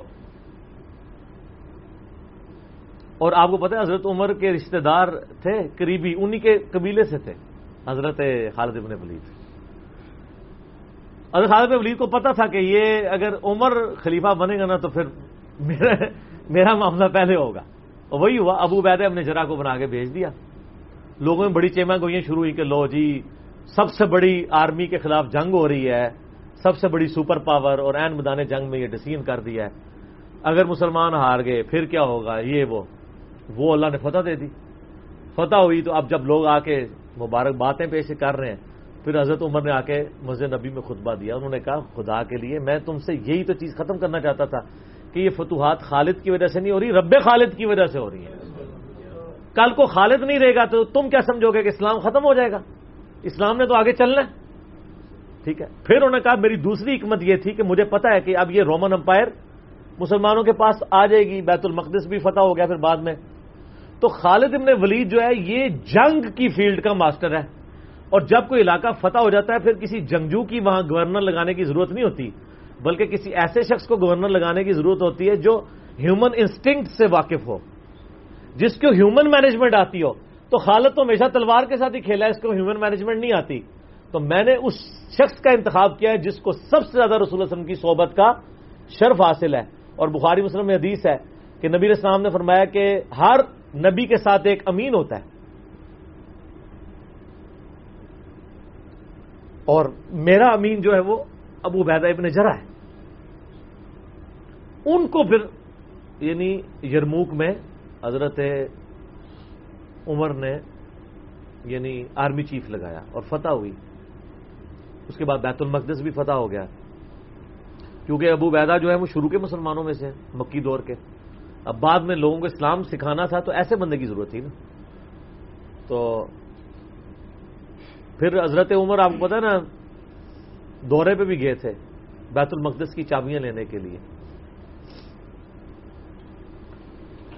تو وہاں پہ کئی واقعات ہیں۔ ان میں سے ایک جو واقعہ ابو بیدا کا جو کہ ذکر ہوا ہے، تو اس کے بعد حضرت عمر ابو بیدا کو کہتے ہیں، مجھے اپنے اب آپ آفس میں لے چلو۔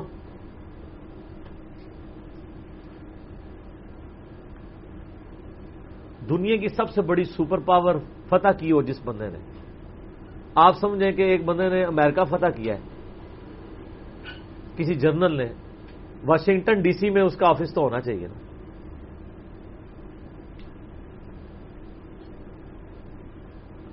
حضرت عمر رضی اللہ تعالیٰ کو ابو بیدا جب اپنے یعنی آفس میں لے کے گئے تو آفس کیا تھا؟ اسی قلعے کا ایک پرانا سا کمرہ۔ جس کے ایک کونے کے اوپر مسلح بچھا ہوا ہے، ایک وضو کی جگہ ہے، لوٹا پڑا ہوا ہے۔ یہ کل کائنات ہے۔ اس آفس کی جو سب سے بڑی سپر پاور کو جس بندے نے گرایا، ابو بیدا ابن جرا نے۔ حضرت عمر رضی اللہ تعالیٰ کی آنکھوں میں آنسو آ گئے۔ انہوں نے فرمایا کہ دنیا نے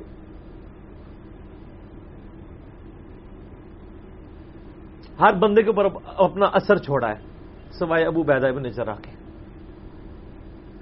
دنیا سے شکست نہیں دے سکی۔ دنیا سے مراد دنیا کی محبت۔ ہر بندے نے اپنا حصہ لے لیا۔ اس لیے آپ کو پتا ہے نا کہ حضرت عمر اپنے دور خلافت میں ابو بیدا ابن جرا کو بار بار خط لکھتے رہے کہ آپ ادھر آ جائیں۔ کیونکہ حضرت عمر چاہتے تھے کہ میں اپنے بعد ان کو خلیفہ نامزد کروں۔ اس لیے کہ وہ امین الامت ہے لیکن وہ پھر حضرت عمر کے دور میں تعاون کے مرض میں جو پھیلی تھی شام میں، اس میں وہ پھر شہید ہو گئے تھے۔ وہی ان کا پھر وہ قبر بن گئی۔ سر، میرا سوال ہے کہ تعاون کا مرض آپ کو پتا ہے کہ کیا تھا؟ جسم پہ پورے پھوڑے نکلتے تھے کینسر کے۔ تو کیا حضرت ابو بیدم نے ذرا ناکام گئے دنیا سے؟ کیسا جی کوئی بندہ مرا تھا، بڑا نورانی چہرہ تھا، یہ تھا، وہ تھا۔ ہر بندے نے اپنے بنائے ہوئے ایک بندہ پھوڑوں کی تکلیف سے مرا ہے۔ بخاری مسلم کی حدیث ہے جو تعاون کے مرض میں مرا، وہ شہید ہے۔ تو وہ مرے تو بستر مرگ پہ ہے لیکن شہید ہے۔ اور دوسری طرف خالد نے ولید آپ دیکھ لیں۔ سینکڑوں جنگوں میں حصہ لیا انہوں نے۔ کسی ایک جنگ میں شکست نہیں کھائی، حتیٰ کہ جو کافروں کی طرف سے بھی گزبہ عہد لڑی ہے، اس میں بھی ان کو شکست نہیں ہوئی۔ جسم پہ اضر خالد میں ولید کہا کرتے تھے، میرے جسم کا کوئی حصہ نہیں جس پہ برچھی یا نیزے یا تلوار کا نشان نہ ہو۔ ظاہر ہے اتنی جنگوں میں زخم لگ جاتے ہیں۔ لیکن میں بھی آج ایک بوڑھے اونٹ کی طرح بستر مرگ پہ مر رہا ہوں۔ میں نے سینکڑوں جنگوں میں اپنی موت کو تلاش کیا لیکن موت نہیں آئی۔ اس کا مطلب ہے موت جو ہے وہ اس پہ ڈپینڈنٹ نہیں ہے کہ آپ میدان جنگ میں گئے ہوئے ہیں۔ ان کو موت میدان جنگ میں اس لیے نہیں آنی تھی کہ وہ اللہ کی تلوار تھے۔ اللہ کی تلوار تو نہیں ٹوٹ سکتی تھی۔ تو ان کا آج میں بھی بوڑھے اونٹ کی طرح بستر مرگ پہ مر رہا ہوں۔ صرف میں تمہیں یہ بتانا چاہ رہا ہوں کہ موت کا میدان جنگ سے کوئی تعلق نہیں۔ ویسے تو مسلم شریف میں حدیث ہے، جو شخص شہادت کی تمنا کے ساتھ اپنے بسترے پہ بھی مرا، اللہ تعالیٰ اسے شہید ہونے کا ثواب دے دے گا۔ ہمیں نیت کرنی چاہیے۔ یہ حضرت خالد بن ولید کے شعر ہیں۔ کہ میں بھی اگر موت میدان جنگ میں آتی تو مجھے آتی، جس نے سینکڑوں مار کے لڑے ہیں۔ اور سر، پیچھے بیٹھ کے نہیں، آج کل کے جرنیلوں کی طرح۔ فرنٹ سے لیڈ کر کے۔ تو یہ ان کے شعر آج بھی ان کا جو قبر یا مزار بنا ہے، اس کے ساتھ ایڈجسٹن مسجد کی دیوار کے اوپر یہ شعر لکھے ہوئے آپ یوٹیوب پہ جا کے دیکھیں تو آپ کو مل جائیں گے۔ فرنٹ سے لیڈ کر کے پوری زندگی لڑے ہیں۔ باقی اس سے جو کچھ واقعات مس ہینڈل ہوئے ہیں، اس سے آپ ان کی یہ نہیں کہہ سکتے کہ زندگی زیرو سے ملٹی پلائی کر رہی کیونکہ جو بندہ موت کو گلے لگانے کے لیے ہر وقت تیار ہو، اس کے بارے میں یہ کہنا کہ وہ کسی عورت کے معاملے میں مطلب وہ اس سے محبت کے چکر میں اس نے اس کے یعنی خامند کو مروا دیا، جو ایک واقعہ ملتا ہے۔ تو ایسا نہیں تھا، کیونکہ حضرت عبداللہ بن عمر اور عمار بن یاسر، آپ کو پتا یہ رپورٹر تھے حضرت ابو بکر کے۔ غزبہ جب وہ جنگ جمامہ کے بعد واپس آئے نا، انہوں نے آگے رپورٹنگ کی، انہوں نے پوچھا ہاں بتاؤ، اتنے مار کے لڑے کیا ہوا کیا ہوا؟ تو عمار بن یاسر نے کہا کہ اللہ کی قسم، آپ جنگ جمامہ تو جیتی ہے خالد بن ولید کی وجہ سے۔ پہلے تو پسپائی ہو گئی تھی، سات سو افاظ شہید ہو گئے تھے۔ حضرت خالد بن ولید اکیلے آگے چلے گئے تھے، جسے روپ پڑا تھا۔ تو ان کا کہ اے المومنین، خالد ہم میں سے اگر کوئی شہید ہوتا سب سے پہلے خالد ہوتا۔ یہ ہر جنگ میں سب سے پہلے آگے جا کے لڑتے تھے۔ اور اگر کوئی سب سے پہلے دشمنوں کے تیروں اور نیزوں کا شکار ہوتا تو خالد بن ولید ہوتا۔ تو جب جس بندے کی زندگی کی کمٹمنٹ کا لیول یہ ہو نا، اس کے لیے عورتوں کا شکف کوئی شکف نہیں ہوتا۔ جب بندہ جان تیلی پہ رکھ کے جا رہا ہو۔ سر، یہ ہماری سچویشن نہیں ہے۔ تو وہ آپ کسی بندے کی اجتہادی خطا یا کہیں پہ کوئی اس کا مسئلہ، وہ ایک لادہ بات ہے۔ اوور آل جو بندہ اتنا کمٹمنٹ کے ساتھ لڑ رہا ہو، اس کے بارے میں یہ بدگمانی نہیں کی جا سکتی کہ اس کے اندر کوئی اس حوالے سے جھول پایا جاتا ہے۔ بال خالب نے ولید رضی اللہ تعالیٰ ہو مسلمانوں کے ہیرو ہیں۔ باپ کے بارے میں قرآن میں اتنے سخت الفاظ ہیں اور بیٹا دیکھ لیں۔ ٹھیک ہے۔ اور آپ کو پتا ہے کہ حضرت خالد نے ولید حضرت عمر کی زندگی میں فوت ہو گئے تھے۔ ان کی جب شہادت، ان کی فوت ہونے کی خبر جب مدینہ شریف میں آئی نا، تو کچھ عورتوں نے واویلا کرنا شروع کر دیا۔ تو حضرت عمر تو آپ کو پتا ہے بڑے سخت مزاج تھے۔ ان کا یہ عورتیں کیوں رو رہی ہیں؟ کیا ہوا ہے؟ تو بتایا کہ خالد نے ولید فوت ہو حضرت عمر نے رونا شروع کر دیا۔ حالانکہ خود معذول کیا ہوا تھا، لیکن وہ اللہ کے لیے کیا ہوا تھا نا، اپنی ذات کے لیے نہیں۔ آ پھر میں ان عورتوں کو رونے دوں خالد واقعی اس قابل ہے کہ اس کے اوپر رویا جائے۔ کیونکہ باقیوں کی اگر کوئی تعریف کرتا ہے تو غلوب ہو سکتا ہے۔ خالد نے اتنا کچھ اسلام کے لیے کیا ہے کہ اگر یہ روتے ہوئے، یہ نوحہ جو حرام قرار دیا گیا نا، وہ اس طرح کا نوحہ ہے جس میں آپ جھوٹی تعریف کریں۔ اگر کوئی روتے ہوئے کسی کی سچی تعریف کر دیتا ہے کہ اس کی وجہ سے اسلام کی یہ خدمت ہوئی، سر، وہ نوحہ تو حضرت عمر کے اوپر کیا ہے؟ وہ نوحہ تو جائز ہے۔ جس میں گریبان چاک نہ ہو، جھوٹی تعریف نہ ہو، آپ کلمات، تو حضرت عمر نے کہا کہ خالد اس قابل ہے کہ اس کے لیے عورتوں کو نوحہ کرنے دو، جو کچھ اس نے اسلام کے لیے خدمات کی۔ حضرت عمر کے اوپر نہیں کیا، بخاری، مسلم دونوں میں حدیث ہے۔ عبداللہ ابن عباس کہتے ہیں کہ حضرت عمر کی میت رکھی ہوئی تھی اور لوگ آ کے آپ کی میت پہ سلام پڑھتے تھے اور آپ کے لیے تریفی کلمات کہتے تھے کہ اللہ تعالیٰ آپ کے ساتھ اچھا معاملہ کرے، آپ کی وجہ سے اسلام کو عروج ملا اور یرمو کے اندر اور قادسیہ کے اندر اللہ نے فتوحات دی رومن پرشین امپائر مسلمانوں کے پاس آئی خزانے آئے۔ اتنے میں عبداللہ ابن عباس کہتے ہیں، بخاری، مسلم دونوں میں حدیث ہے۔ ایک شخص میرے پیچھے آ کے کھڑا ہوا اور اس نے میرے کندھے پہ یوں کونی رکھی اور اس نے کہا، اے عمر، اللہ تجھ پہ رحم کرے۔ تو اس روئے عرض پہ ایسا شخص تھا کہ میری خواہش تھی کہ میں اللہ کے حضور اگر پیش ہوں نا، تو میں تیرے امال کے ساتھ پیش ہوں۔ ہائے ہائے ہائے ہائے۔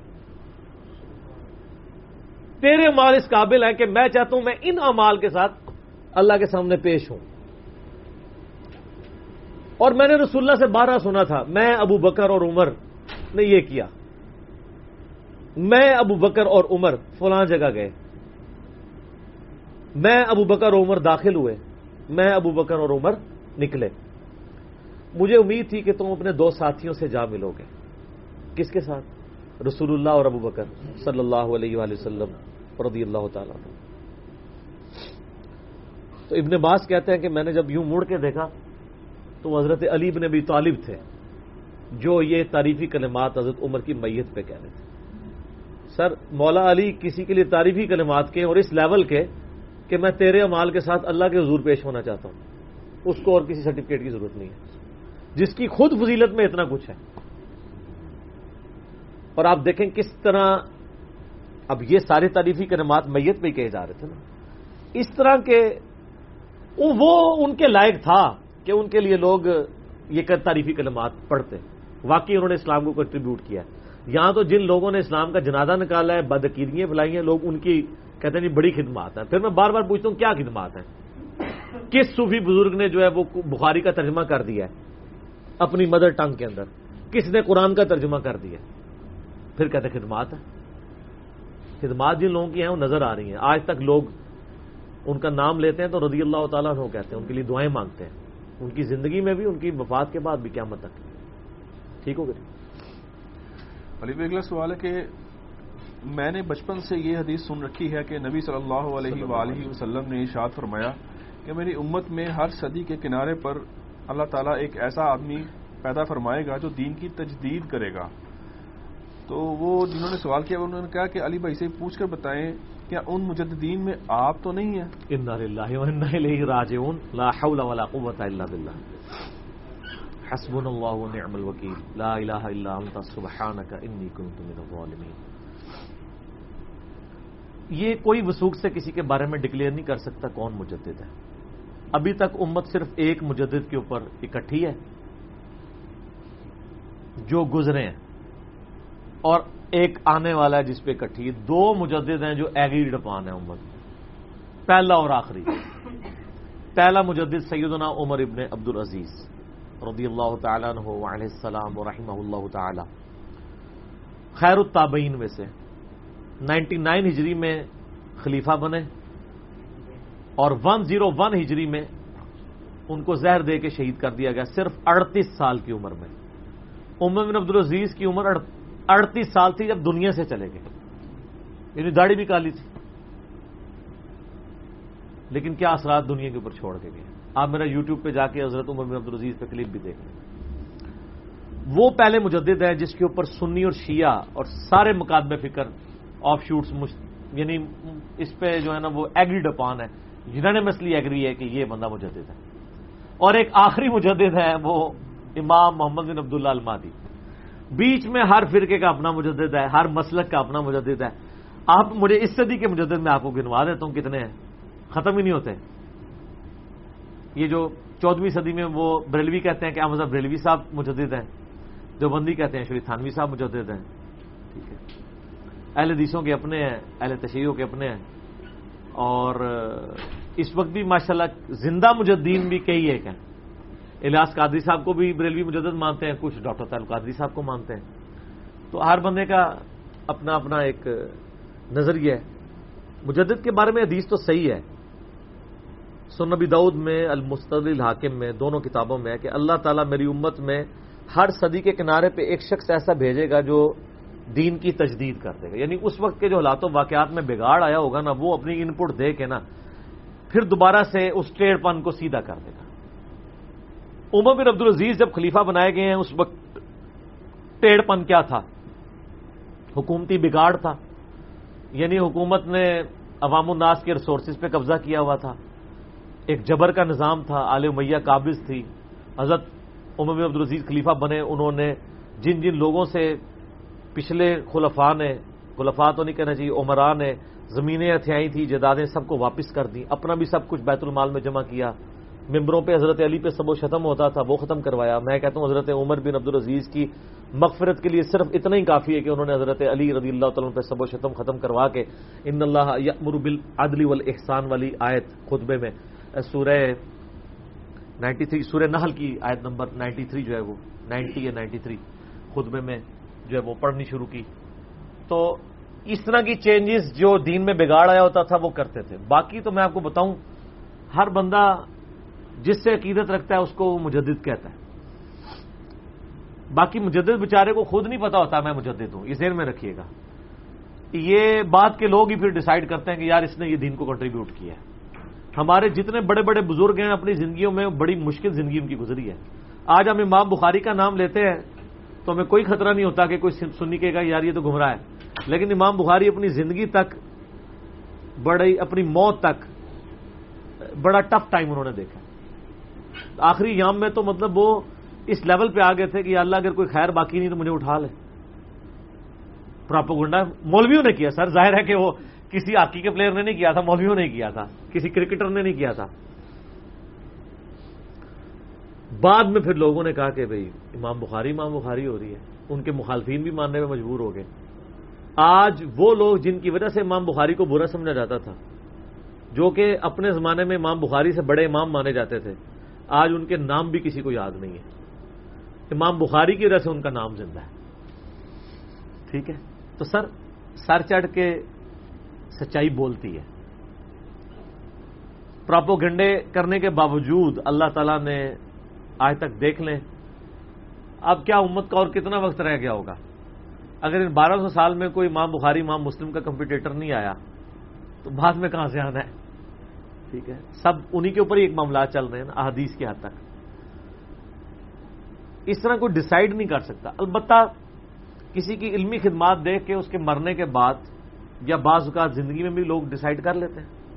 یعنی میں آپ کو پرسنلی بتاؤں تو میں یعنی اپنے اس ریسنٹ پاس میں یعنی ایک شخص ایسا ہے جسے میں مجدد سمجھتا ہوں۔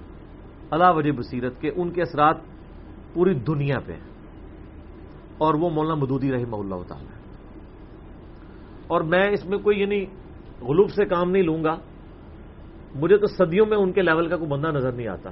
جس جس فیلڈ میں انہوں نے علمی کارنامہ کیا ہے، چاہے قرآن کی تفسیر لکھی ہو، چاہے خلافت و ملوکیت لکھی ہو، چاہے ان کے خطبات ہوں، خواہ ان کی وہ دینیات ہو یا اور جتنے ٹاپکس پہ انہوں نے، بلکہ انٹرنیشنلی تو مسلمانوں کا اسکالر جو ہے وہ مدودی صاحب کو مانا جاتا ہے۔ باقیوں کے، آپ کے مولویوں کو تو آپ کے علاقے کے لوگ جانتے ہیں۔ مدودی صاحب، آپ عرب میں چلے جائیں، آپ یورپ میں چلے جائیں، آپ رشیا میں چلے جائیں مدودی صاحب کو سب لوگ جانتے ہیں۔ جتنے انٹرنیشنل ایشوز تھے، چاہے وہ سوشلزم سے ریلیٹڈ ہو کیپٹلزم سے ریلیٹڈ ہو، سود سے ریلیٹڈ ہو، ان سارے ایشوز کے اوپر قلم انہوں نے اٹھایا اپنی زندگی میں۔ اور کمال اٹھایا اور ایک ایک چیز کو اس زمانے میں پڑھ کے منطقی انجام تک پہنچایا۔ باقی یہ بات صحیح ہے کہ اللہ تعالیٰ اپنے بند اور مجدد ضروری نہیں ہے ایک ہی ہو ایک وقت میں، اس سے زیادہ بھی ہو سکتا ہے۔ مثلاً گیارہویں صدی اجری میں میں سمجھتا ہوں کہ عرب کے اندر محمد بن عبد الوہاب صاحب رحمہ اللہ تعالی نے ایک تجدیدی کارنامہ کیا ایسا کوئی شک نہیں اس میں۔ اور پیرل میں سب کانٹیننٹ میں شاہ ولی اللہ دلوی شاہ ولی اللہ دلوی گیارہ سو چھہتر ہجری میں فوت ہوئے ہیں اور محمد الواب صاحب بارہ سو چھ ہجری میں۔ آلموسٹ ایک ہی زمانہ ہے۔ تھوڑا سا ہی فرق ہے نا۔ پیرل میں دو طرف ان کی یعنی ایک آپ کہہ سکتے ہیں تجدیدی کارنامے اس حوالے سے ہیں۔ تو وہ اللہ تعالیٰ کو پتا ہے۔ جو مجدین کی لسٹیں ہمیں ملتی ہیں، بریلویوں کی لادہ لسٹ ہے جو بندیوں کی لادہ ہے، اہل حدیث کی لادہ ہے، شیعہ کی لادہ ہے۔ تو جب اور پھر مسئلہ صرف لسٹ لادہ ہونے کا نہیں ہے۔ ایک جو مجدد کہہ رہا ہے نا دوسرا اس کو کہہ رہا ہے کہ یہ مجدد دین بدت ہے۔ ایک کہتا ہے یہ کیم الامت ہے، دوسرا کہتا ہے یہ سب سے بڑا مریض الامت ہے۔ اگر صرف اسی میں مسئلہ حل ہو جاتا نا تو ہم یہ کہہ دیتے کہ ہاں احمد بریلوی صاحب بھی مجدد ہیں اور شری تھانوی بھی مجدد ہے ایک ان کے، ایک ان کے ہیں۔ تب بھی ٹھیک تھا۔ لیکن وہ جو ان ہے نا، وہ کہتے ہیں یہ ان کے جو ہے نا، یہ تو ہے ہی نہیں تو اتنا بڑا یہ مجرم ہے۔ اور وہ کہتے ہیں ان کا جو ہے، اتنا بڑا مجرم ہے۔ ایک کا مجدد، دوسرا کا گستاخ رسول ہے، دوسرے کا مجدد پہلے کا مشرق ہے۔ ختم ہی نہیں ہوتا یہ معاملہ۔ تو سر، یہ کوئی نہیں ہے اور نہ اس طرح کے کوئی دعوے کسی کے بارے میں کرنے چاہیے۔ میں کہتا ہوں کہ صحیح بخاری میں حدیث ہے، نبی اسلام کے سامنے کسی کی تعریف کی، کہ آپ نے فرمایا کہ مطلب جو ایسا شخص کرے، اس کے منہ میں خاک ڈالو۔ ٹھیک ہے؟ بس یہ کہو کہ میں اپنے گمان کے مطابق اسے یہ سمجھتا ہوں۔ وسوخ کے ساتھ کسی کے بارے میں بات نہ کریں۔ مجھے تو بال وسوخ سے پتا ہے کہ میں عام مسلمانوں میں سے ایک مسلمان ہوں۔ مولا علی علیہ السلام نے جو فرمایا تھا، میں ایک عام مسلمانوں سے ایک مسلمان ہوں۔ اس شخص سے بڑھ کے کس کی بات اچھی؟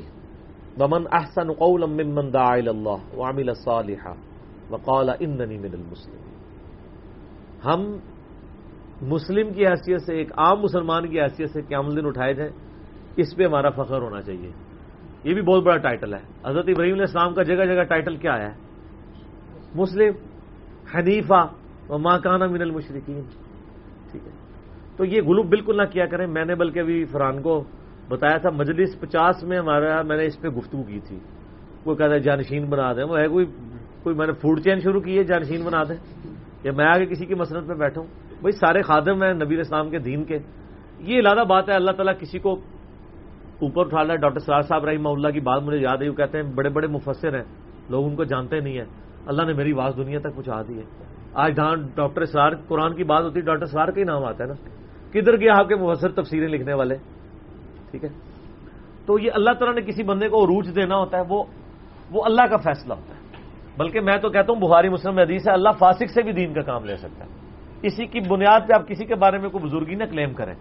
تو میں نے ان کو کہا کہ وہ ایک میرا اس میں کلپ تھا، میں نے ڈسکشن کی تھی کہ کسی بھی شخصیت کو بت نہ بنائے اسلام میں صرف ایک شخص ہے جس سے آپ کی عقیدت ہونی چاہیے، وہ نبی اسلام کی ذات ہے۔ مجھے وہ غامدی صاحب کا جملہ بڑا اچھا لگتا ہے۔ وہ کہتے ہیں، عبادت صرف اللہ کی، عقیدت صرف محمد رسول اللہ بس۔ باقی سب سے اختلاف رائے ہو سکتا ہے۔ اچھا یہ بات کرنا آسان ہے، لیکن پریکٹیکلی بہت مشکل ہے۔ آپ کسی بھی بزرگ کے پیروں کے ماننے والے سے پوچھیں گے جی پیر معصوم ہے کہیں گے نہیں۔ ان کو اچھا کوئی بڑی بڑی پانچ غلطیاں کی گنوا دیں۔ استغفر اللہ حالانکہ پانچ سو ہوں گی۔ تو معصوم ہی مان لیا نا۔ ٹھیک ہے دوسری طرف ہمیں تو صحابہ کرام کے بارے میں کئی واقعات بخاری مسلم میں ملتے ہیں، تو کیا ان کی بزرگی ختم ہو گئی ہے؟ یہ تو ان سے بڑا ان کو بزرگ کلیم کیے ہوئے تو میں نے ان کو بتایا کلپ ہمارا انشاءاللہ شاء قریب یوٹیوب پہ اپلوڈ ہوگا۔ انجینئر محمد علی مرزا بت۔ پھر آپ نے مجھے بتانا ہے کہ کسی شخص نے اپنی زندگی میں دین کا کام کیا ہو اور اتنے سخت الفاظ میں کبھی اپنی مذمت کی ہو، تو انشاءاللہ آپ کو کوئی بندہ نظر نہیں آئے گا۔ کہتے ہیں نا جی وہ بزرگوں نے فرقے نہیں بنایا ہے وہ تو بڑے منکسر مزاج سن، بزرگ جن شعار سن، تو پتہ ہی نہیں ہے جو کچھ وہ کر کے گئے ہیں۔ آخری وقت تک جو کر کے گئے ہیں۔ صرف اعلی حضرت کی وسایا شریف آپ پڑھ لیں۔ انہوں نے اپنی بیماری کے دنوں میں خود اپنے بچے کو لکھوایا ہے کہ یہ میری وسیعت ہے۔ اور یہ کہا کہ میں وسیعت اس لکھوا رہا ہوں کہ وسیعت لکھوانا سنت ہے۔ لیکن جو کوئی لکھوا کے گئے ہیں نا، وہ کیا ہے؟ پورا انہوں نے بتایا کہ میرے مننے کے اوپر یہ مطلب یہ یہ کھانے پکوانے ہیں آپ نے اور غریبوں کو تقسیم کرنے ہیں۔ وہ ٹھیک ہے، وہ اس سے میں کوئی اختلاف نہیں، بہت اچھا کیا ہے۔ اس میں نے کہا کہ کوئی امیر بندے کو نہیں دینا، صرف غریبوں کو۔ ٹھیک ہے، میت کی طرف سے صدقہ ہوتا ہے، صحیح مسلم ہے ہے۔ لیکن اس کے بعد انہوں نے لکھا ہے کہ میرا دین اور میرا مذہب جو میری کتابوں سے ثابت ہے، یہ تمہارے لیے میرے بعد سب فرضوں سے بڑھ کر فرض ہے۔ ہاں جی۔ آپ استقبلہ پڑھیں اس کی تعویل کرتے ہیں۔ تعویل وہ یہ کرتے ہیں کہ ان کا دین اسلام تھا۔ تو آپ آپ سے اگر وہ پوچھے کہ آپ کا دین کیا ہے تو آپ کہیں گے اسلام۔ اور اگر آپ کہتے ہیں کہ میرا دین، تو اس میں کیا مسئلہ ہے؟ لیکن مسئلہ یہ نہیں ہے، انہوں نے کہا میرا دین اور میرا مذہب جو میری کتابوں سے ثابت ہے کس سے ہمیں اختلاف ہے۔ ہم کبھی یہ نہیں کہتے کہ میری تعلیمات جو میرے پمفلٹوں سے ثابت ہے۔ ہم کیا کہتے ہیں؟ کہ نام ہے بابی نام ہے بابی، میں ہوں مسلم علمی کتابی۔ اور میں کہتا ہوں کہ میں نے تو اپنی مجلس پچاس انٹرویو چار گھنٹے کا ریکارڈ کرایا، اس میں نے کہا تھا کہ میری زندگی میں مرنے کے بعد بھی، میری کسی ویڈیو میں میں نے کوئی بات کی اور حدیث میں الفاظ مختلف نکل آئے تو آپ نے حدیث کو ہی فالو کرنا ہے۔ میرا سلپ آف ٹنگ ہو سکتا ہے یا آؤٹ آف کنٹیکسٹ ہو سکتا ہے یا میں نے کوئی اور طریق بیان کیا ہوگا۔ سر، یہ جتنے بزرگ فرقے بنا گئے ہیں، اپنی اپنی زندگی میں بڑے بڑے بت بن کے گئے ہیں، خود۔ وہ اس ان بت پرستی کی انہوں نے مخالفت کبھی بھی نہیں کی ہے، بلکہ اپنے سامنے کسی کو کھڑے نہیں ہونے دیا۔ اگر آپ سمجھتے ہیں کہ ایسا نہیں تھا تو آج کل جتنے کھڑے ہوئے ہیں، دیکھیں وہ اپنے نائبین کو آگے آنے دیتے ہیں۔ سیاسی پارٹیوں میں یا مذہبی پارٹیوں میں؟ اپنے بچوں کو آگے لے کے آتے ہیں۔ باتیں ویسے کرتے ہیں، خلافت کی، لیکن ملوکیت کر جاتے ہیں۔ ڈاکٹر سرار صاحب سے بھی یہی ہو گیا نا۔ ان کا بھی مطلب دماغ ان کے ساتھیوں نے خراب کیا ہے۔ انہوں نے جو شروع میں بندے چونے تھے اپنے پاس سکسیسر کے طور پہ ان کا بیٹا شامل نہیں تھا اس میں۔ تو لوگوں نے پھر وہ جس طرح حضرت مغیرہ اپنے شعبہ نظر معاویہ کے کان بھرے کہ جی وہ جی امت کے وسیع مواد میں آپ کو یزید کو بنا دیں۔ انہوں نے کہا جی آپ کا بیٹا تو دیکھیں وہ مطلب ڈاکٹر بھی ہے اور بڑا ہے صرف آپ کا بیٹا نہیں ویسے محروم ہو جائے۔ یار یہ باتیں حضرت بکر، عمر، عثمان و علی کو نہیں پتا تھی، جن کے بچے بھی جوان تھے۔ ٹھیک ہے۔ اور صحیح بخاری میں جو حضرت عمر کہتے ہیں کہ عبداللہ بن عمر سے مشورہ ضرور کرنا، لیکن میرے بیٹے کو خلیفہ نہیں چننا۔ ہائے ہائے۔ حالانکہ وہ کمپیٹیٹر تھے، سینئر سے میں سے تھے، جن کو نبیر اسلام بخاری مسلم میں کہہ رہے ہوں کہ عبداللہ ابن عمر رجل الصالح نیک مرد ہے۔ ٹھیک ہے۔ چند فقیر سے آبا ہیں جن میں عبداللہ بن عمر بھی شامل ہیں۔ جوان تھے، بڑے ہر لحاظ سے وہ مطلب ڈیزرو کرتے تھے، لیکن کہا نہیں، یہ کام نہیں کرنا۔ تو بعد والے لوگ جو ہیں، ان سے پھر لوگ ان کو پمپ کروا کے کروا لیتے۔ اسی لیے ہم نے تو دیکھے ہم نے پمفلٹ بھی لکھے ہیں۔ حدیثوں کے نمبر لکھے ہیں، خود پڑھیں۔ میں اللہ کا شکر ہے اپنے کامنٹس کو آخری درجے تک محفوظ رکھتا ہوں۔ اس کے باوجود میں کہتا ہوں کہ اگر میں نے کوئی بات ایسی کہیں میں سے نکل گئی ہے، تو آپ اس بات کو چھوڑے آپ کتاب و سنت کو فالو کریں۔ یہ بت پرستی کا خاتمہ وہی بندہ کرتا ہے جسے خود اللہ کا خوف ہو۔ ڈاکٹر ذاکر نائک ایک دفعہ ایئرپورٹ سے اترے، انہوں نے خود یہ واقعہ سنایا۔ تو ایک ہندو کوئی پروفیسر تھی فیمیل خاتون سینئر تو انہوں نے آ کے ڈاکٹر ذاکر نائک کے نا پاؤں کو ہاتھ لگانے کی کوشش کی اور کہا، آپ تو بھگوان ہیں. تو ڈاکٹر ذاکر نائک کہتا، میں، مجھے ایسے جیسے کرنٹ لگی، میں پیچھے ہٹا. میں نے کہا، نہیں، جھکنا صرف اللہ کے سامنے ہے۔ یہ سر بات کرنی آسان ہے۔ ڈاکٹر ذاکر نائک کو اللہ کا تعارف ہے۔ اسے پتا ہے کہ اللہ تعالیٰ کو شرک سے کتنی چیڑ ہے۔ اسے یہ فکر پڑ گئی اس وقت کہ میں نہ رگڑا لگ جائے میرا۔ تعظیم کے چکر میں۔ میں اپنی بھی بات اپنے بھائیوں سے کہتا ہوں کہ اگر اس ساری دعوت و تبلیغ اور اتنی سارا ایک مشن کے اگینسٹ میں جنت میں پہنچنے میں کامیاب نہ ہوں تو میں تو باڑھ میں جائے نا میری ساری تعلیمات جو میں محنت کر رہا ہوں۔ اگر میں خود کامیاب نہیں ہوتا، اس کے لیے پہلی ضرورت ہے کہ میں اپنے اوپر چیک لگاؤں کہ ہاں جی میرا کوئی دنیاوی منفیت کوئی دنیاوی کوئی کسی سے بینیفٹ یہ نہ ہو۔ اللہ کا شکر ہے ہم نے وہ بین کیا ہوا ہے۔ بار بار اس میں بھی بات کی ہے، عورت کے فتنے سے بچیں، مال کے فتنے سے بچیں، شہرت کے فتنے سے بچیں۔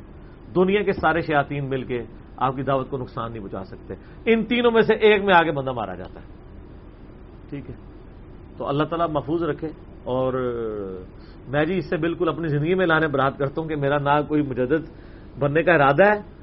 اور نہ مجھے کہیں وہم بھی اس بات کا آیا ہے۔ میں عام مسلمانوں میں سے ایک مسلمان ہوں اور میں آپ لوگوں کو اپنے سے کوئی بہتر نہیں سمجھتا۔ ٹھیک ہے جی۔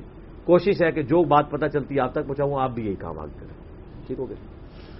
علی اگلا سوال ہے کہ اگر کوئی غیر مسلم دین پر تحقیق کے دوران مر جائے اور وہ اسلام تک نہ پہنچ پائے تو ایسے آدمی کے ساتھ اللہ تعالیٰ قیامت کے دن کیا معاملہ فرمائے گا؟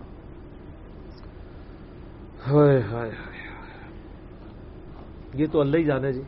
ہماری تو خواہش ہے کہ کوئی بھی انسان دو میں نہ جائے۔ ہم تو ایک بلی کو دو میں گرتا ہوا برداشت نہیں کر سکتے۔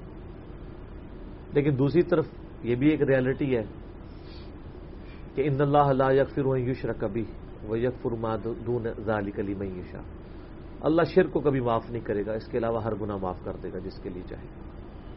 اگر کوئی شخص مواحد ہے، ایک اللہ کا ماننے والا ہے، نبی اسلام کی دعوت اس تک پہنچی نہیں۔ تو صرف توحید پر ایمان بھی اس کے لیے کافی ہے۔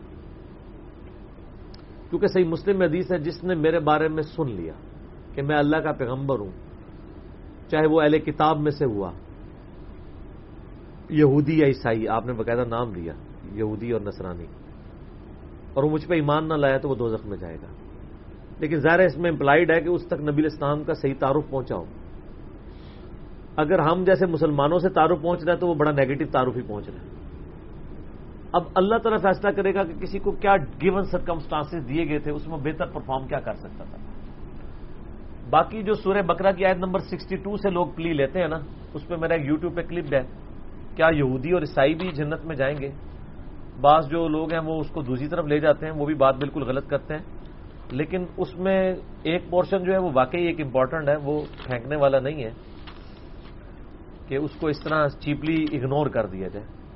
ان الدین آمن ولدین ہادو سورہ بکرا نمبر سکسٹی ٹو۔ بے شک جو لوگ ایمان لائے، یا یہودی ہیں، ون نسارا اور نسارا یعنی عیسائی و سابئین اور سابی ابراہیم علیہ السلام کے دین کے ماننے والے، اس سے مراد ستارہ پرست نہیں ہے من آمن بلّہ جو ایمان لے آئے اللہ پر ول یوم الآخر اور آخرت پر۔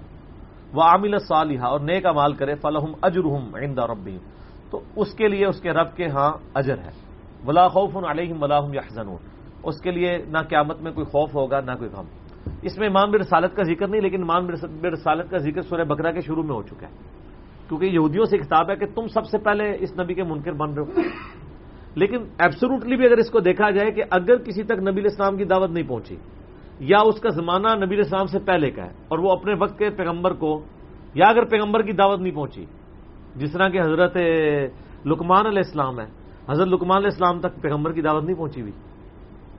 وہ غیر نبی تھے۔ ویسے اسرائیلی روایتوں ملتا ہے کہ حضرت داؤد کے وہ سیابی تھے، لیکن سیابی ہوتے تو ان کی جو وسیعتیں قرآن میں آئی ہیں، اس میں ایمان بے رسالت کا بھی ذکر ہوتا۔ حضرت لکمان کی نصیحتوں میں میرا ڈیٹیل لیکچر ہے۔ اتنی انہوں نے نصیحتیں کی ہیں، توحید کے اوپر کی ہے، ماں باپ سے اس نے سلوک پہ کی، باقی، لیکن انہوں نے پیغمبر کا تو ذکر نہیں کیا۔ اگر ایک بندہ اللہ کا دائی ہو تو وہ پیغمبر کی طرح ایمان لاتا ہے۔ خود نبی اسلام کیا کہہ رہے ہیں؟ آمن رسول بما انزل الیہ من ربی والمؤمنون۔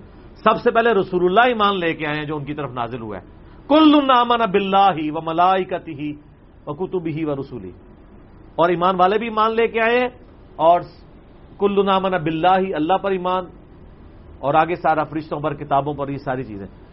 تو محمد بن عبداللہ سب سے پہلے خود محمد رسول اللہ پہ ایمان لے کے آئے ہیں۔ ٹھیک ہے؟ اور اس کے بعد صحابہ کرام بھی لے کے آئے تو یہ واجب نبی پہ ایمان لانا تو فرض ہے، لیکن حضرت لکمان کے کہیں ذکر نہیں ملتا، انہوں نے کسی وہ لگتا ہی ہے کہ وہ یعنی التفکیر بھی اعلی اللہ فزیکل فینومینا آف نیچر کو آبزرو کر کے اللہ تک پہنچ چکے تھے کہ اس کائنات کو کسی نے پیدا کیا ہے، کسی مقصد کے لیے۔ تم چٹانوں میں چھپ کے بھی وہ گناہ کرو گے کیا دن وہ لے آئے گا تمہارے سامنے۔ کتنے پیارے الفاظ ہیں۔ پہلی نصیحت کیا ہے؟ یا بنائی اللہ تو شرک بلّہ ان شرک الظلم عظیم۔ اے بیٹے، دیکھنا، شرک نہ کرنا۔ شرک سب سے بڑا ظلم ہے۔ ورنہ سات رسالت کا ذکر کرتے تو اس سے یہی لگتا ہے کہ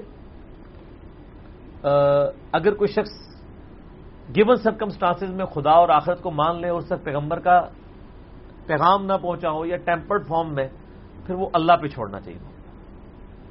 اور میں آپ کو بتاؤں، بڑے بڑے موحدین موجود ہیں، غیر مسلموں میں بھی۔ اور بعض کا تو ان کی خدا کے ساتھ ایسی کمٹمنٹ ہے، وہ مسلمانوں میں بھی نظر نہیں آتی ایک بندہ کرسچن تھا نام اس کا ذہن سے اتر گیا۔ یورپ میں اس نے اپنے بارے میں یعنی اس کی بایوگرافی اس نے خود بھی لکھی۔ بڑی زبردست بات اس نے لکھی۔ میں نے اس کی وہ پڑھی ہے، یقین کریں، بندے کے آنسو نہیں رکتے۔ ہے کرسچن۔ وہ کہتا ہے کہ میری عمر سیونٹی پلس ہو چکی ہے اور مجھے ڈاکٹروں نے بلڈ کینسر ڈائگنوز کر دیا۔ اور میں اس دن سے خوش ہوں۔ کہتے ہیں، میں نے یہ بھی دیکھا ہے، میرے ساتھ کتنے میرے لوگ ایک ایک کر کے فوت ہو گئے۔ اور میرے دوستوں کو جب کبھی کوئی بیماری کا پتا چلتا تھا کہ تمہاری زندگی کے اتنے دن رہ گئے ہیں، تو وہ لگتا تھا اس اتنے دنوں سے پہلے ہی مر جائے گا غم سے۔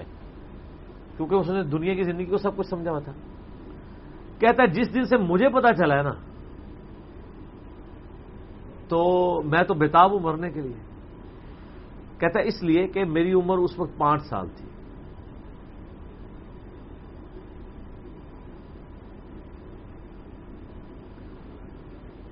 جب میں نے پہلی دفعہ یہ چیز سنی تھی کہ مجھے کسی نے پیدا کیا ہے اور اس گارڈ کی ڈیمانڈ ہے کہ میں ہفتے میں ایک دن، سنڈے کا دن اس کو دوں۔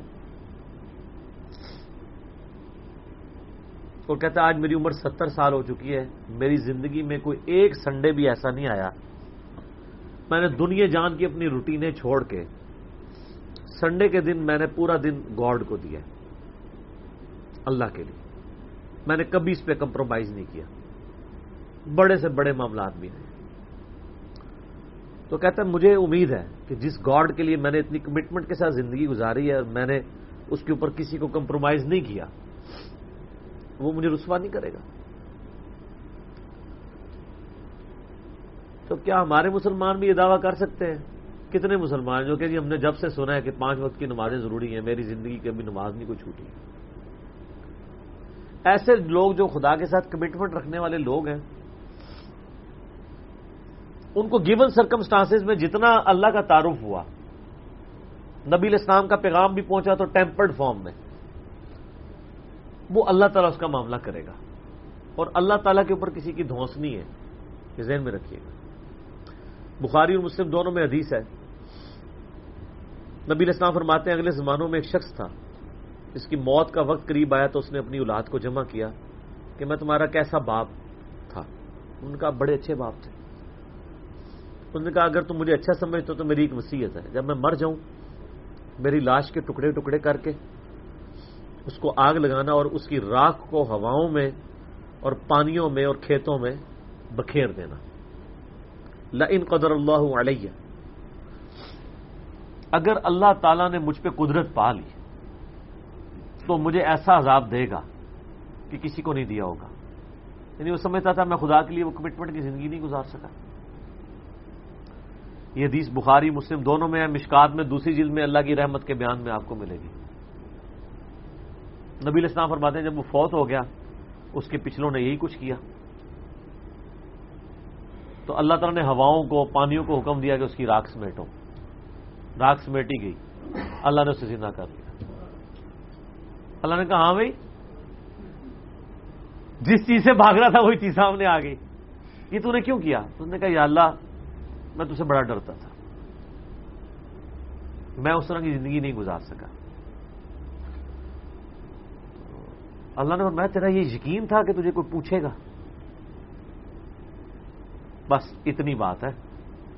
کہاں اللہ تھا، اور میں یہ سمجھتا تھا کہ اس طرح اگر میری راکھ یعنی کہ بکھیر دی جائے گی مجھے زندہ نہیں کر پائے گا۔ حالانکہ یہ عقیدہ کفر ہے۔ لیکن یہ کفر جزوی ہے۔ کلی نہیں ہے۔ کلی کفر یہ ہے کہ کوئی شخص کہ مردے کو اللہ زندہ نہیں کر سکتا۔ اسی لیے میں کہتا ہوں یہ مسلمانوں میں جو جزوی شرک آیا ہوا ہے نا، تھوڑا ہاتھ والا رکھا کرے جب تک کوئی اللہ کو، اللہ اور محمد کو عبداللہ مان رہے نا، اگر چھوٹے موٹے اس میں شرک آئے ہوئے نا، تھوڑا سا ہاتھ والا رکھیں۔ آپ ہاتھ والا رکھیں، اللہ کا معاملہ، اس کا معاملہ، اس کو سمجھائیں ضرور۔ اس کا شرک جزوی ہے، کلی نہیں ہے۔ کہ یا اللہ، اسی لیے تو میں نے کہا تھا لائن قدر اللہ علیہ اگر اللہ نے میرے پہ قدرت پا لی، تو میں تجھے ڈر گیا تھا۔ تو اللہ نے میں تجھے بخش دیا۔ اللہ کو تو کوئی نہیں پوچھ سکتا نا کہ کسی کو گیون سرکمسٹانس کیا دیے تھے، ان سرکمسٹانس کے اندر اس نے کتنا بیسٹ پرفارم کیا۔ اب مسلمانوں کو بھی ذرا دیکھنا چاہیے کہ ان کو گیون سرکمسٹانس کیا دیے گئے۔ ہم بالکل دین کے کنارے کنارے چل رہے ہوتے ہیں، منافقین کی طرح کیا ہم اپنے دنیاوی معاملات میں بھی کنارے کنارے چلتے ہیں یا فرنٹ سے لیڈ کر رہے ہوتے ہیں ہر مسئلے میں؟ بڑھ چڑھ کے۔ دین کی بات آ رہی، ناری کھوتی مر جاتی ہے۔ یعنی گدا مر جاتا، پرانے زمانے میں محاورہ بولا جاتا تھا نا، فلانے دی کھوتی مر جانا یا گدا مر جانا۔ جب وہ کام کی باری ہے تو ساتھ ہی گدا مر گیا۔ اور کوئی، اور اس میں ہمارے ساتھ کوئی ہمدردی بھی نہیں کرتا۔ آپ، میں اکثر کہتا ہوں کہ آپ دن کے وقت اپنے موٹر بائک کی ہیڈ لائن آن کر کے نا ایک کلو میٹر بھی سفر نہیں کر سکتے، آپ کو راستے میں کئی بندے ایسے ایسے اشارہ کریں گے۔ لیکن آپ ایک مسجد میں پچاس سال تک بغیر سنت کے طریقے کے نماز پڑھتے رہے کوئی بھی آپ کو ایسے ایسے نہیں کرے گا۔ کیونکہ وہ آپ کے شر سے ڈرے گا۔ آپ بھی مجرم ہے اور وہ اس لیے مجرم ہے کہ اس کو چاہیے کہ وہ دیکھے۔ مجھے بتائیں آپ کے سامنے ایک نابینا شخص ہے اور وہ ایک گڑھے میں گرنے والا ہے۔ تو آپ چیخ نہیں مار دیں گے ایک بار۔ اور وہ نبینا بھی آپ کی چیخ کو بھول کے کہے گا، شکر اس نے بچا لیا۔ لیکن دین کے معاملے میں آپ کسی کو پیار سے، محبت سے، کسی طریقے سے بھی سمجھانے کی کوشش کرے، تو وہ آگے سے آپ کو دشمن سمجھتا ہے۔ لیکن دنیاوی منفیت میں نہیں سمجھتا۔ کہتا مہربانی سر، بڑی مہربانی۔ دین کے معاملے میں، اور دین کا یہ حال ہے کہ سب سے آخری پرائرٹی پہ ہے۔ بچہ بھی اسکول میں داخل کرانا دس بندوں سے مشورہ ہوتا ہے۔ اور دین یہ ہے کہ جس آپ فرقے کی، محلے کی مسجد میں پیدا ہوئے آپ کا وہی فرقہ ہے۔ ٹوٹل یہ آپ کی تحقیق ہے۔ میری جو پچھلے دنوں جو ویڈیو ایک چھوٹی چڑی تھی، زندگی بدلنے والی گفتگو، اس میں میں نے یہی تو پرونا رویا ہے کہ ادھر تو پیکے والا ہی معاملہ چل رہا ہے۔ تحقیق کا مطلب یہ سمجھتے ہیں کہ اچھا اب میں نے تحقیق یہ کرنی ہے کہ چونکہ میرے محلے کی مسجد بریلویوں کی ہے، تو بریلوی کون ہوتا ہے جس کو یہ یہ کام کرنے چاہیے؟ وہ اس طرف نہیں جائے گا کہ میں اسلام کو دیکھوں، وہ بریلوی جو بندی الدی شیعہ کی طرف جائے گا۔ یہ آپ نے دیکھا کتنا فرق ہے؟ کوئی بندہ کہ جی میں تحقیق کر کے مسلمان ہوا ہوں۔ جتنے بریلوی جو بندی الدیز بیٹھے ہوئے وہ اس لیے کہ ان کے باپ دادا تھے یا انہیں محلے کو وہ مسجد لگتی تھی۔ تو سر، میرا ایک معصومانہ سا سوال ہے کہ اگر آپ کے محلے میں قادیانی کی مسجد، عبادت گاہ لگتی ہوتی یا آپ کے ابا جی قادیانی ہوتے، تو آپ ماشاءاللہ بہت تحقیق کر کے مسلمان ہو جاتے، قادیانی ہوتے۔ اور دوسری طرف حال یہ ہے کہ جائل سے جائل آدمی بھی میرا جیسا کپڑا خریدنے جائے نا، کپڑے کو ایسے کر کے ضرور دیکھتا ہے۔ لیکن دین کے کسی عمل کو ایسے کر کے نہیں، کوئی دیکھتا کہ یار نماز یعنی ہر ایک کو نہیں پتا کہ کوئی اس طرح نماز پڑھے کو میں چیک ہی کر لوں یا نماز کس طریقے پہ، اور کوئی اتنا لمبا کام بھی نہیں ہے۔ ایک مسئلے کو چیک کریں گے، زیادہ زیادہ ایک یا دو دن لگ جائیں گے۔ چلو، ایک ہفتہ لگ جائے گا۔ سیریس لیں اللہ کو۔ کوشش کریں تو انشاءاللہ اللہ تعالیٰ حق تک پہنچائے گا۔ تو باقی یہ اللہ کے فیصلے سر آخرت کے معاملے میں میں ڈرتا ہوں۔ یقین کریں کہ خدا بڑا بے نیاز ہے۔ ہمیں تو اپنی آخرت کی فکر ہے، سیدھی سی بات ہے۔ ہم تو کہتے ہیں، اللہ تعالیٰ ہماری غلطیوں سے درگزر فرمائے۔ چاہے جائے کہ ہم لوگوں کے بارے میں فیصلہ کریں۔ میں تو اپنے بدترین دشمنوں کے بارے میں بھی قتم یہ یعنی جرت نہ کروں کہ میں ان کی آخرت کا فیصلہ کر دوں۔ ناٹ ایٹ آل آپ دیکھیں میں یزید کے بارے میں، میرے بارے میں میں بڑا سخت رویہ رکھتا ہوں، لیکن کبھی آپ نہیں سنیں گے کہ میں نے اس کو کہا ہو کہ وہ جہنمی ہے۔ آخرت کا فیصلہ اللہ نے کرنا ہے۔ دنیا میں ڈنگے کی چوٹ پہ جس نے غلط کیا، اسے غلط کہیں گے۔ آخرت کا معاملہ جو ہے وہ چونکہ اللہ کے پاس ہے اللہ کا فیصلہ ہے جس کے ساتھ جو معاملہ کرے تو صرف جو دنیا کی جوڈیشری میں مقدمہ پیش کر کے آپ نے نہیں جیتنا۔ اللہ تعالیٰ نے صرف شباہد کی بنیاد پہ فیصلہ نہیں کرنا۔ گیون سرکمسٹانس بھی, بھی دیکھنا ہے۔ میں اس کی چھوٹی سی مثال آپ کو دیتا ہوں آپ بھی اس کو مانیں گے۔ مجھے بتائیں ایک شخص خانہ کعبہ شریف سے دو کلومیٹر کے فاصلے پہ اس کی کوٹھی ہے اور اس کا مکے میں کروڑوں کا بزنس ہے۔ اس کے پاس تین چار ایئر کنڈیشن گاڑی ہیں اور وہ ایئر کنڈیشن گاڑی میں بیٹھ کے ساری نمازیں آ کے حرم شریف میں پڑھتا ہے۔ کام جو اور کوئی نہیں۔ ایک لاکھ نماز کا سواب یا ایک ہزار نمازوں کا سواب یا دس ہزار نمازوں کا سواب لے رہا ہے۔ اور ایک شخص پاکستان میں ہے۔ اور اس کا حال یہ ہے کہ وہ جون جولائی کی تپتی دوپہر میں روڈ کے اوپر لک ڈالنے کی اس کی ذمہ داری ہے۔ اور اسی سے جو تھوڑی سی مزدوری اسے ملنی ہے، اس نے جا کے بال بچوں کا رسک خریدنا ہے۔ زور کی نماز کا ٹائم ہوتا ہے۔ مسجد وہاں سے دور ہے، اس کے پاس سواری بھی نہیں ہے۔ پیدل جا نہیں سکتا، کیونکہ پیچھے سے نوکری سے نکال دیا جائے گا۔ وہ اپنا وہ گندا سا پرنا وہی زمین پہ ڈالتا ہے، قبلہ رخ۔ اور قریب کسی ٹوٹی سے کسی پانی کے نل سے یا کسی چشمے سے اگر اسلام آباد میں میں نے دیکھا ہے لوگوں کو ایسے، خصوصاً پٹھانوں کو۔ گرین بیلٹ میں نماز پڑھ رہے ہوتے ہیں۔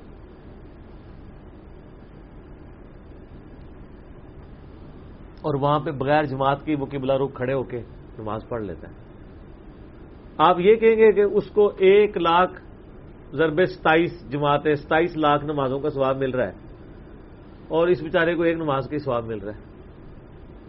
میتھمیٹیکلی تو آپ کی اکویشن ٹھیک ہے، لیکن اللہ نے تو گیون سرکمسٹانس بھی دیکھنے ہیں۔ یہی وجہ ہے کہ نیکیاں تولی جائیں گی، گنی نہیں جائیں گی۔ گننے میں آئے تو سعودیہ والا پار، اور تولنے پہ آئے تو اس کی ایک نماز، اس کی ستائیس لاکھ نمازوں پہ باری ہو جائے گی۔ جی سر، ایک ایک روپے کے ہزار نوٹ پڑے ہوئے ہوں۔ اور دوسری طرف پانچ ہزار کا ایک نوٹ پڑا ہوا ہو۔ تو ورتھ کس کی زیادہ ہے؟ ایک نوٹ کی۔ یہ ہزار اس کا مقابلہ نہیں کر رہے۔ کیوں؟ اس کی ورتھ زیادہ ہے۔ اللہ نے سرکم میں دیکھنا ہے۔ ایک ملٹی نیشنل میں جاب کرنے والا بندہ ایئر کنڈیشن کمرے سے اٹھ کے اٹیچ باتھ روم میں وزو کر کے بالکل قریبی ایک ایئر کنڈیشن مسجد میں جا کے نماز جماعت سے نہ پڑھے اور اپنے دفتر میں مسلح ڈال کے دو منٹ میں فارغ ہو جائے۔ اس کی جماعت معاف ہو جائے گی؟ اس کی تو معاف ہو سکتی ہے جو روڈ کے کنارے یہ کر رہے ہیں، کیونکہ اس بیچارے کے گیون سرکمسٹانس کے تو اس لیے سر، آخرت کے فیصلے نہ کیا کریں، ڈر جائیں۔ جتنا آپ کو اللہ کا خوف ہوگا نا، آپ آخرت کے بارے میں ڈریں گے۔ حقیقت بات ہے، اور پازیٹو رہیں۔ میری وائف کا میرے ساتھ جھگڑا ہی رہتا ہے۔ میں بہت نیگیٹو چیزیں بھی لوں گی آبزرو کر کے نا، جب مجھے بالکل نظر آ رہا ہوتا ہے شوایت کی بنیاد کے اوپر بھی، میں درگزر کر دیتا ہوں۔ تو وہ آج بھی مجھے صبح کہہ رہی تھی کہ ایسے کیوں ہوتا ہے؟ میں نے کہا، غصہ مجھے تم سے زیادہ آتا ہے، میری طبیعت زیادہ تیز ہے۔ کیا اتنی تیز تو نہیں ہوگی جتنی وائف کی وہ زیادہ ہی تیز ہے۔ لیکن میری طبیعت بھی بہت تیز ہے۔ لیکن میں جب یہ سوچتا ہوں کہ یار، اس کو جو اللہ نے حالاتوں واقعات دیے تھے، اگر مجھے دیے ہوتے، شاید میں اس سے بھی برا آدمی ہوتا۔ تو ہو سکتا ہے یار، اس کو حالات ہی ایسے ملے ہوں۔ ساس بھی کبھی بہو تھی۔ ایک بہو اپنی ساس کے بارے میں اس وقت بات کر سکتی ہے جب وہ ساس بن کے اچھا پرفارم کرے اور پھر اپنی بایوگرافی لکھے کہ ہاں جی میری ساس تو یہ تھی اور میں یہ آئیڈیل ساس ثابت ہوئی ہوں۔ اللہ کے فضل سے میں نے تو آج تک کوئی ایسی ساس نہیں دنیا میں دیکھی۔ وہ جب بہو ہوتی ہے نا، وہ اسی وقت ہی وہ آئیڈیل ساس کی کوالٹیز بتا رہی ہوتی ہے۔ جب اس پہ وہ حالاتوں واقعات آتے ہیں، تو وہ اس سے بھی ورس پرفارم کر رہی ہو۔ اور یہ دیکھا ہے اسی کو کہا جاتا ہے نا، خدا گنجے کو ناخن نہ دے۔ تو شکر کریں کہ آپ گنجے اور آپ کو ناخن نہیں ملے ہوئے۔ اگر آپ کو ناخن ملے ہوتے تو آپ زیادہ اپنا نقصان کر لیتے۔ اس لیے پازیٹو رکھیں۔ پازیٹو ایٹیچیوڈ رکھیں۔ اس کا فائدہ یہ ہوگا کہ آپ کڑ کڑ کے مریں گے نہیں۔ آپ اچھی زندگی گزاریں گے اور آپ کے بارے میں، کسی کے بارے میں آپ کے دل میں میل نہیں آئے گا۔ میرا ادھر جتنا ویڈیوز میں غصہ ہوتا ہے نا، وہ اس لیے نہیں ہوتا کہ میں کسی سے نفرت کر رہا ہوتا ہوں۔ میں کہہ رہا ہوں اس کی وجہ سے اتنے ہزاروں لوگوں کا بیڑا گھرک ہو رہا ہے، تو میں وہ پورے پیشن سے بیان کرتا ہوں۔ ورنہ جو لوگ جن کے خلاف میں نے کلپ چڑھائے ہیں، وہ بھی میرے سامنے آ جائیں، میں ان کے بھی آج چونگ لیتا ہوں۔ تو منافقت نہیں کر رہا ہوتا ہوں۔ علمی اختلاف اپنی جگہ ہے۔ اور کسی کی ہیومن ڈگنیٹی میں رسپیکٹ اپنی جگہ ہے۔ پازیٹو رہے بعض کا اثر کر جاتی ہے۔ دیکھیں نا اثرات آپ کو نظر آ رہے ہیں نا۔ تبدیلی آ نہیں گئی؟ آ جاتی تبدیلی۔ ٹھنڈا کر کے کھایا کریں۔ ٹھیک ہوگا جی۔ آخری سوال کریں، پھر ہم نے اس کو کنکلوڈ کرنا ہے۔ باقی سوال انشاءاللہ اگلی دفعہ۔ علی بھی سوال یہ ہے کہ پاکستان میں ایک بہت بڑی دینی شخصیت نے طوائفوں میں جا جا کر دعوت و تبلیغ کا کام شروع کیا ہے، بلکہ ان کے ساتھ ان کا اکثر اٹھنا بیٹھنا بھی ہوتا ہے اور بے پردگی کا بھی خوب اندیشہ لگا رہتا ہے۔ ان کی اس عمل کی شرعی حیثیت کیا ہے؟ او، معاف کر دو یار۔ یہ مولانا تارے جمی صاحب حافظہ اللہ تعالی کے بارے میں بات ہو رہی ہے۔ ہے نا؟ میں نے دیکھا نہیں ہے، لیکن میں نے سنا ہے کہ ایسا انہوں نے کیا مجھے ان کے ساتھیوں نے بھی بتایا کہ جب میں ملنے کے لیے گیا تھا ان سے، تو ان کے ساتھیوں نے بتایا کہ کچھ طوائفیں تھیں، ان کے گھر ٹوٹے ہوئے تھے۔ تو مولانا تاجبی صاحب نے چونکہ وہ لینڈ لارڈ بندے ہیں، امیر آدمی ہیں، جدی پشتی ان کے مکان صحیح کروا کے، صحیح کروائے ہیں۔ اور اس کی برکت یہ ظاہر ہوئی ہے کہ کئی ایک ایک محلہ وہ بتا رہے تھے ان کے آبائی علاقے میں ڈی جی خان یعنی وہ جنوبی پنجاب میں ہی۔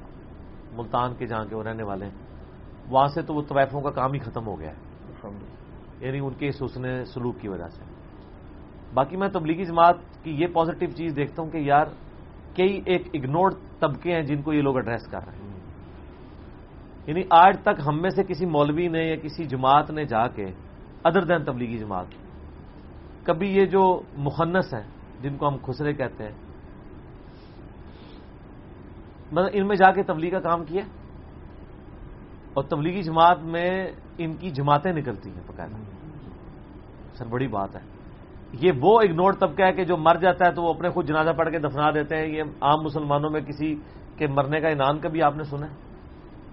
تو سر، یہ بھی تو اللہ کی مخلوق ہے۔ ان سے بھی تو محبت۔ دوسری طرف تو آپ ہمیں جانوروں کی محبت بھی سکھا رہے ہوتے ہیں۔ جانور سے تو بہتر ہے نا؟ ہمارے نزدیک تو ہیومن ڈگنیٹی میں برابر ہے۔ امال کے مطابق فیصلہ ہونا ہے۔ صحیح بخاری میں حدیث ہے، ایک عورت بڑی نیک تھی، لیکن اس نے ایک بلی کو قید کر دیا۔ وہ پیاسی مر گئی۔ نبی اسلام فرمایا، وہ دوزخ میں ٹھیک ہے۔ تو ایک بلی کے ساتھ یہ کرنے کی وجہ سے یہ ہو گیا، اس کی نیکوکاری برباد ہو گئی۔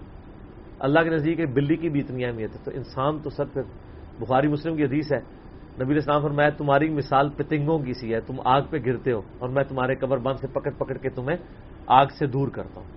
یہ یعنی نبیوں والا جذبہ ہونا چاہیے۔ یہ تبلیغی جماعت کے لوگوں میں دیکھا ہے میں نے اور تارج وی صاحب میں تو خیر اس سے ایک سٹیپ آ گیا یہ جو طوائفوں والا مسئلہ ہے نا، یہ تبلیغی جماعت کی ڈکلیئرڈ پالیسی نہیں تھی، یہ انہوں نے خود فرنٹ سے لیڈ کیا ہے۔ اس میں ان کی مخالفت بھی ہوئی ہے۔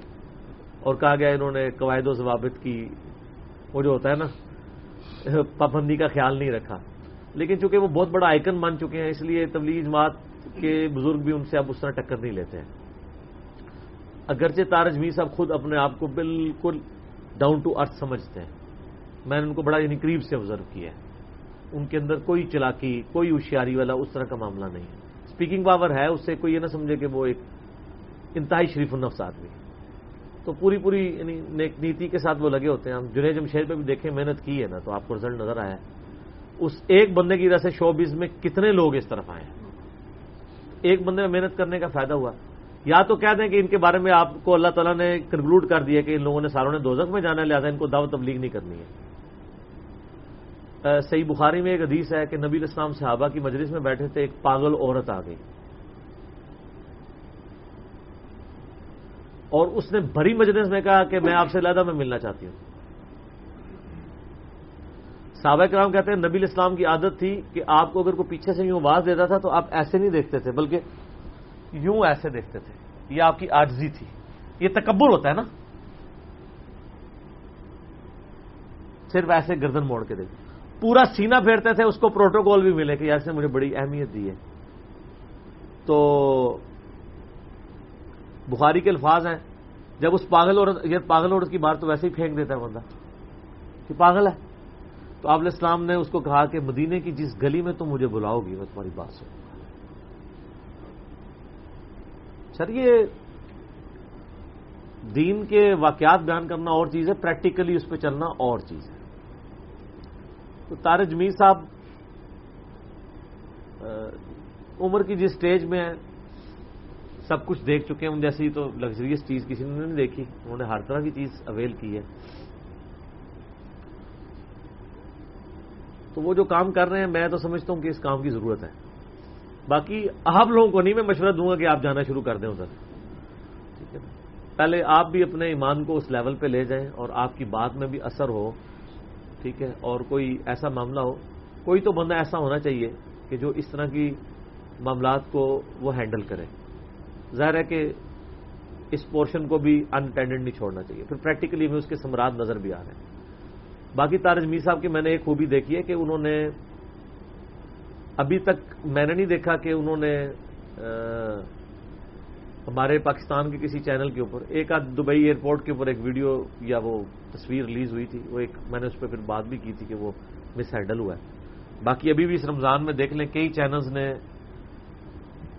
ان کو لیا تو وہ ویڈیو کانفرنسنگ میں ہی آئے ہیں سامنے۔ باقی علماء تو جا کے سامنے عورتوں کے بیٹھ جاتے ہیں نا۔ تو میں تو یہ بھی سمجھتا ہوں کہ عورتوں کو انٹرویو دینے کی ضرورت نہیں ہے۔ اگر آپ اتنا بڑا آئکن ہے تو آپ یہ کہیں کہ کوئی مرد اینکر بلوائیں۔ لیکن اگر پھر بھی میڈیا مزیر ہے تو پھر ایسے لوگ مونا تارج بھی صاحب جیسے لوگ، پھر آپ ان کا حوصلہ بھی دیکھ لینا کہ وہ اگر کوئی عورت ان کا انٹرویو کر رہی ہے نا، تو وہ بیٹا کر کے اسے بات کرتے ہیں۔ نہیں بیٹا، ایسا نہیں۔ تو میرا خیال جب کوئی بندہ اس طرح بات کر رہا ہوتا ہے، پھر تو معاملات ہی ختم ہو جاتے ہیں۔ اور میں نے یہ آبزرو کیا ہے۔ میں نے یعنی یہ چیز یعنی خود پریکٹس میں بھی لایا ہوں۔ کہ اب ظاہر ہے کہ میں میری بچی بھی تیرہ چودہ سال کی ہے۔ تو میرے سامنے اب ایون بیس، بائیس، پچیس سال کی بھی کوئی بچی کسی کی آ جائے یا اس طریقے سے کوئی دوست یا تو میں تو بیٹا کہہ کے ان کو مخاطب کرتا ہوں۔ تو وہ ویسے ہی سب چیزیں ڈیلیوٹ ہو جاتی ہیں۔ تو اس اعتبار سے تارا جمی صاحب یعنی جو کچھ کر رہے ہیں نا، اس کی ضرورت ہے، لیکن میں یہ نہیں کہتا کہ باقی یہ کام کرنا شروع کر دیں۔ بل اس حوالے سے ڈاکٹر فرد ہاشمی صاحبہ کے جو اسٹوڈنٹس ہیں، ان کو کوشش کرنی چاہیے ضرور کہ وہ اس طرح کی ایفرٹ پوٹ کریں کہ وہ کم از کم عورتوں کی طرف سے اس طرح کی دعوت جائے۔ اور آپ کو پتا ہے کہ اکثر لوگ ہیں تو یہ اس طرح کی جو طوائفیں ہیں، وہ تو مطلب ایک پروفیشنل بنی ہوئی ہوتی ہیں۔ وہ کہتی ہیں، ہم یہ پروفیشن چھوڑ دیں تو ہم سے شادی کون کرے گا؟ ہمیں کون رکھنے کی کوشش کرے گا؟ تو وہ پھر کون ہے مرد مجاہد جو اس طرح سامنے آئے؟ پھر ایک مصیبت تو کھڑی ہو جاتی ہے نا۔ لیکن آپ دیکھیں، آپ کے شوبیز میں کئی ایسے ہیں جو شوبیز چھوڑ گئی ہیں دین کی وجہ سے۔ پھر بعد میں ان کو کسی نے نہیں دیکھا، انہوں نے پورا نکاب کیا ہے۔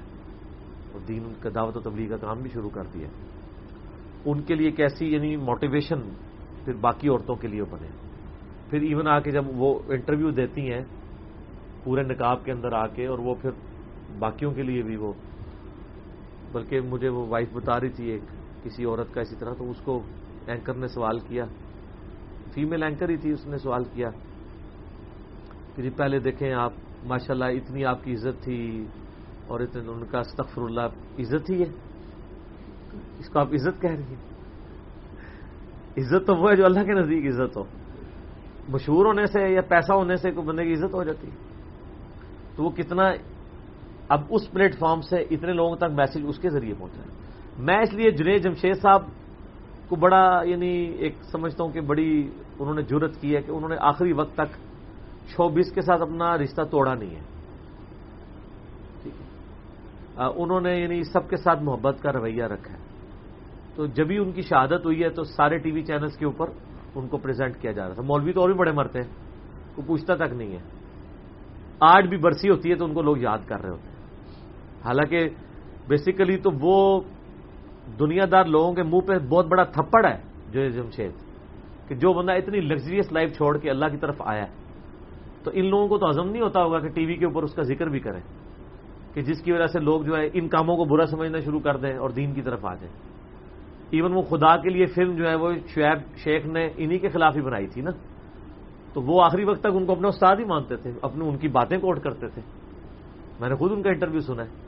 کہ جی ہمارے استاد جو ہیں وہ شعیب شیخ ہم میں کہا کرتے تھے کہ جس دن تم نے یہ سمجھا نا بیٹا کہ تم پرفیکٹ ہو چکے ہو، وہ تمہاری زندگی کا سمجھ لو کہ ناکامی تمہاری سٹارٹ وہاں سے ہمیشہ پرفیکشن کے لیے کوشش کرو۔ حالانکہ وہ دوسری فیلڈ میں کہتے تھے، وہ ان کو کوٹ کرتے تھے۔ تو یہ یعنی حوصلہ تھا، پھر ہر جگہ وہ جاتے تھے۔ اس کا فائدہ آپ دیکھیں کہ اس طبقے تک بات پہنچی ہے۔ اور اسی وجہ سے میں اب تھوڑا سا جان کی مان پاؤں تو عرض کروں کہ جاوید احمد غامدی صاحب کو اتنی کمزوریوں کے باوجود میں اس لیے ایسٹ سمجھتا ہوں کہ ایٹ لیسٹ وہ لوگ جو دین سے برگشتہ تھے، بالکل خدا سے ہٹ چکے ہوئے تھے۔ نماز روزہ بھی نہیں کرتے تھے سیکولر ہو چکے تھے یا ایتھیسٹ ہو چکے تھے۔ جوید احمد غامدی صاحب نے جو باتیں یعنی ان سے جو اختلاف ہے اپنی جگہ لیکن جو ایک حجیت خدا کے اوپر، نماز کے اوپر، خدا سے تعلق کے اوپر، توحید کے والے سے جو انہوں نے باتیں کی ہیں، اس سے کسی داڑھی والے نے تو داڑھی نہیں کٹوائی۔ لیکن کئی جو بے دین لوگ تھے وہ دیندار ہو گئے۔ اس اسپیکٹ کو بھی دیکھنا چاہیے۔ اگر آپ اپنے مولویوں کے اتنے بڑے بڑے فراڈ معاف کرنے کے لیے تیار ہیں کہ یہ دین کے لیے خدمات ہیں، تو سر ان کے بھی کر دیں آپ لیکن میں یہ نہیں کہہ رہا غلطی کو ہائی لائٹ نہ کریں، غلطیاں ضرور ہائی لائٹ کریں۔ آپ کے بزرگوں نے تو اپنے ناموں کے کلمے پڑھائے ہوئے ہیں، غامدی صاحب نے اپنے نام کا کلمہ نہیں پڑھایا۔ تو اگر وہ سارے رحمت اللہ لے ہیں تو ان کو رحمت اللہ نہیں کہتے، تو لالت اللہ تو اتنا کم از کم کے میں اپنی گفتگو کو کنکلوڈ کرتا ہوں۔ دو ہزار سترہ میں گاندھی صاحب جب تشریف لائے تو مجھے ان کے اسٹوڈنٹ نے رابطہ کیا۔ میں نے پہلے سے ریکویسٹ کی ہوئی تھی تو انہوں نے کہا کہ گاندھی صاحب کو بلا رہے ہیں۔ تو لاہور میں ہم چلے گئے ایک بہت بڑے ہوٹل میں۔ نام میں اس لیے بتا رہا سیکورٹی ریزنس کی وجہ سے، کیونکہ بعد میں انہوں نے وہاں رکنا ہوتا ہے۔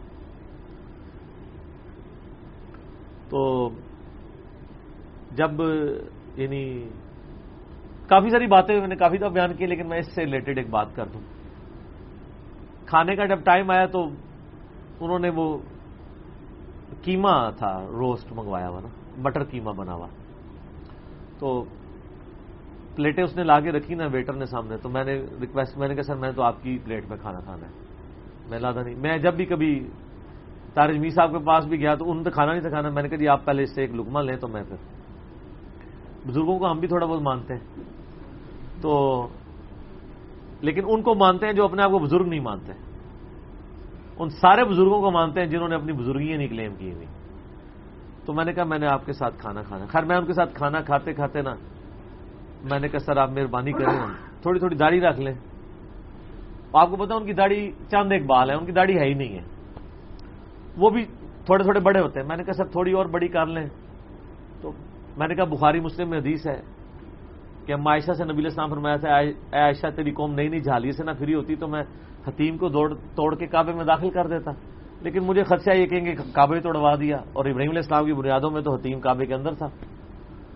تو میں نے کہا، آپ بھی ذرا امت میں مہربانی فرمائیں۔ امت تو نہیں مانتی بغیر داڑھی کے۔ چلے ننگے سر تو ہزم ہو جائیں گے، لیکن داڑھی تو کم از کم تھوڑی سی۔ تو میں نے کہا، آپ کو پتا نہیں، آپ کی وجہ سے کتنے لوگوں نے داڑیاں رکھی ہیں۔ کہتے ہیں اچھا بس اتنی بات ہوئی نا تو ایک بالکل سامنے آ کے بند اب ظاہر ہوٹل میں ہم لابی میں بیٹھے تھے۔ وہاں پہ بڑی بڑی ملٹی نیشنلس کی میٹنگز ہوتی ہیں، ظاہر وہاں تو ایک رات کا کرایہ جو ہے وہ ہم افورڈ نہیں کر سکتے۔ ہمارے شاید پورے سال کے گھر کا خرچہ اتنا ہو۔ پھر اتنے مہمان آ کے ملتے ہیں ان کو۔ تو وہ ایک بندہ جی اس نے پینٹ شرٹ پہنی ہوئی، چھ فٹ کا، اتنی بڑی داڑھی، ٹائی لگائی ہوئی۔ تو وہ دور سے اب دیکھا تو وہ تو آیا ہوا تھا اپنے کسی میٹنگ میں میڈیکل ریپ تھا یا اس طرح؟ سندھ کا رہنے والا تھا۔ تو وہ چاہ رہا تھا کہ میں اب گاندھی صاحب کے ساتھ سیلفی بنوا لوں۔ تو وہ اس نے دور سے اشارہ کیا کہ سر، میں یعنی آپ کے ساتھ ایک سیلفی بنوانا چاہتا ہوں۔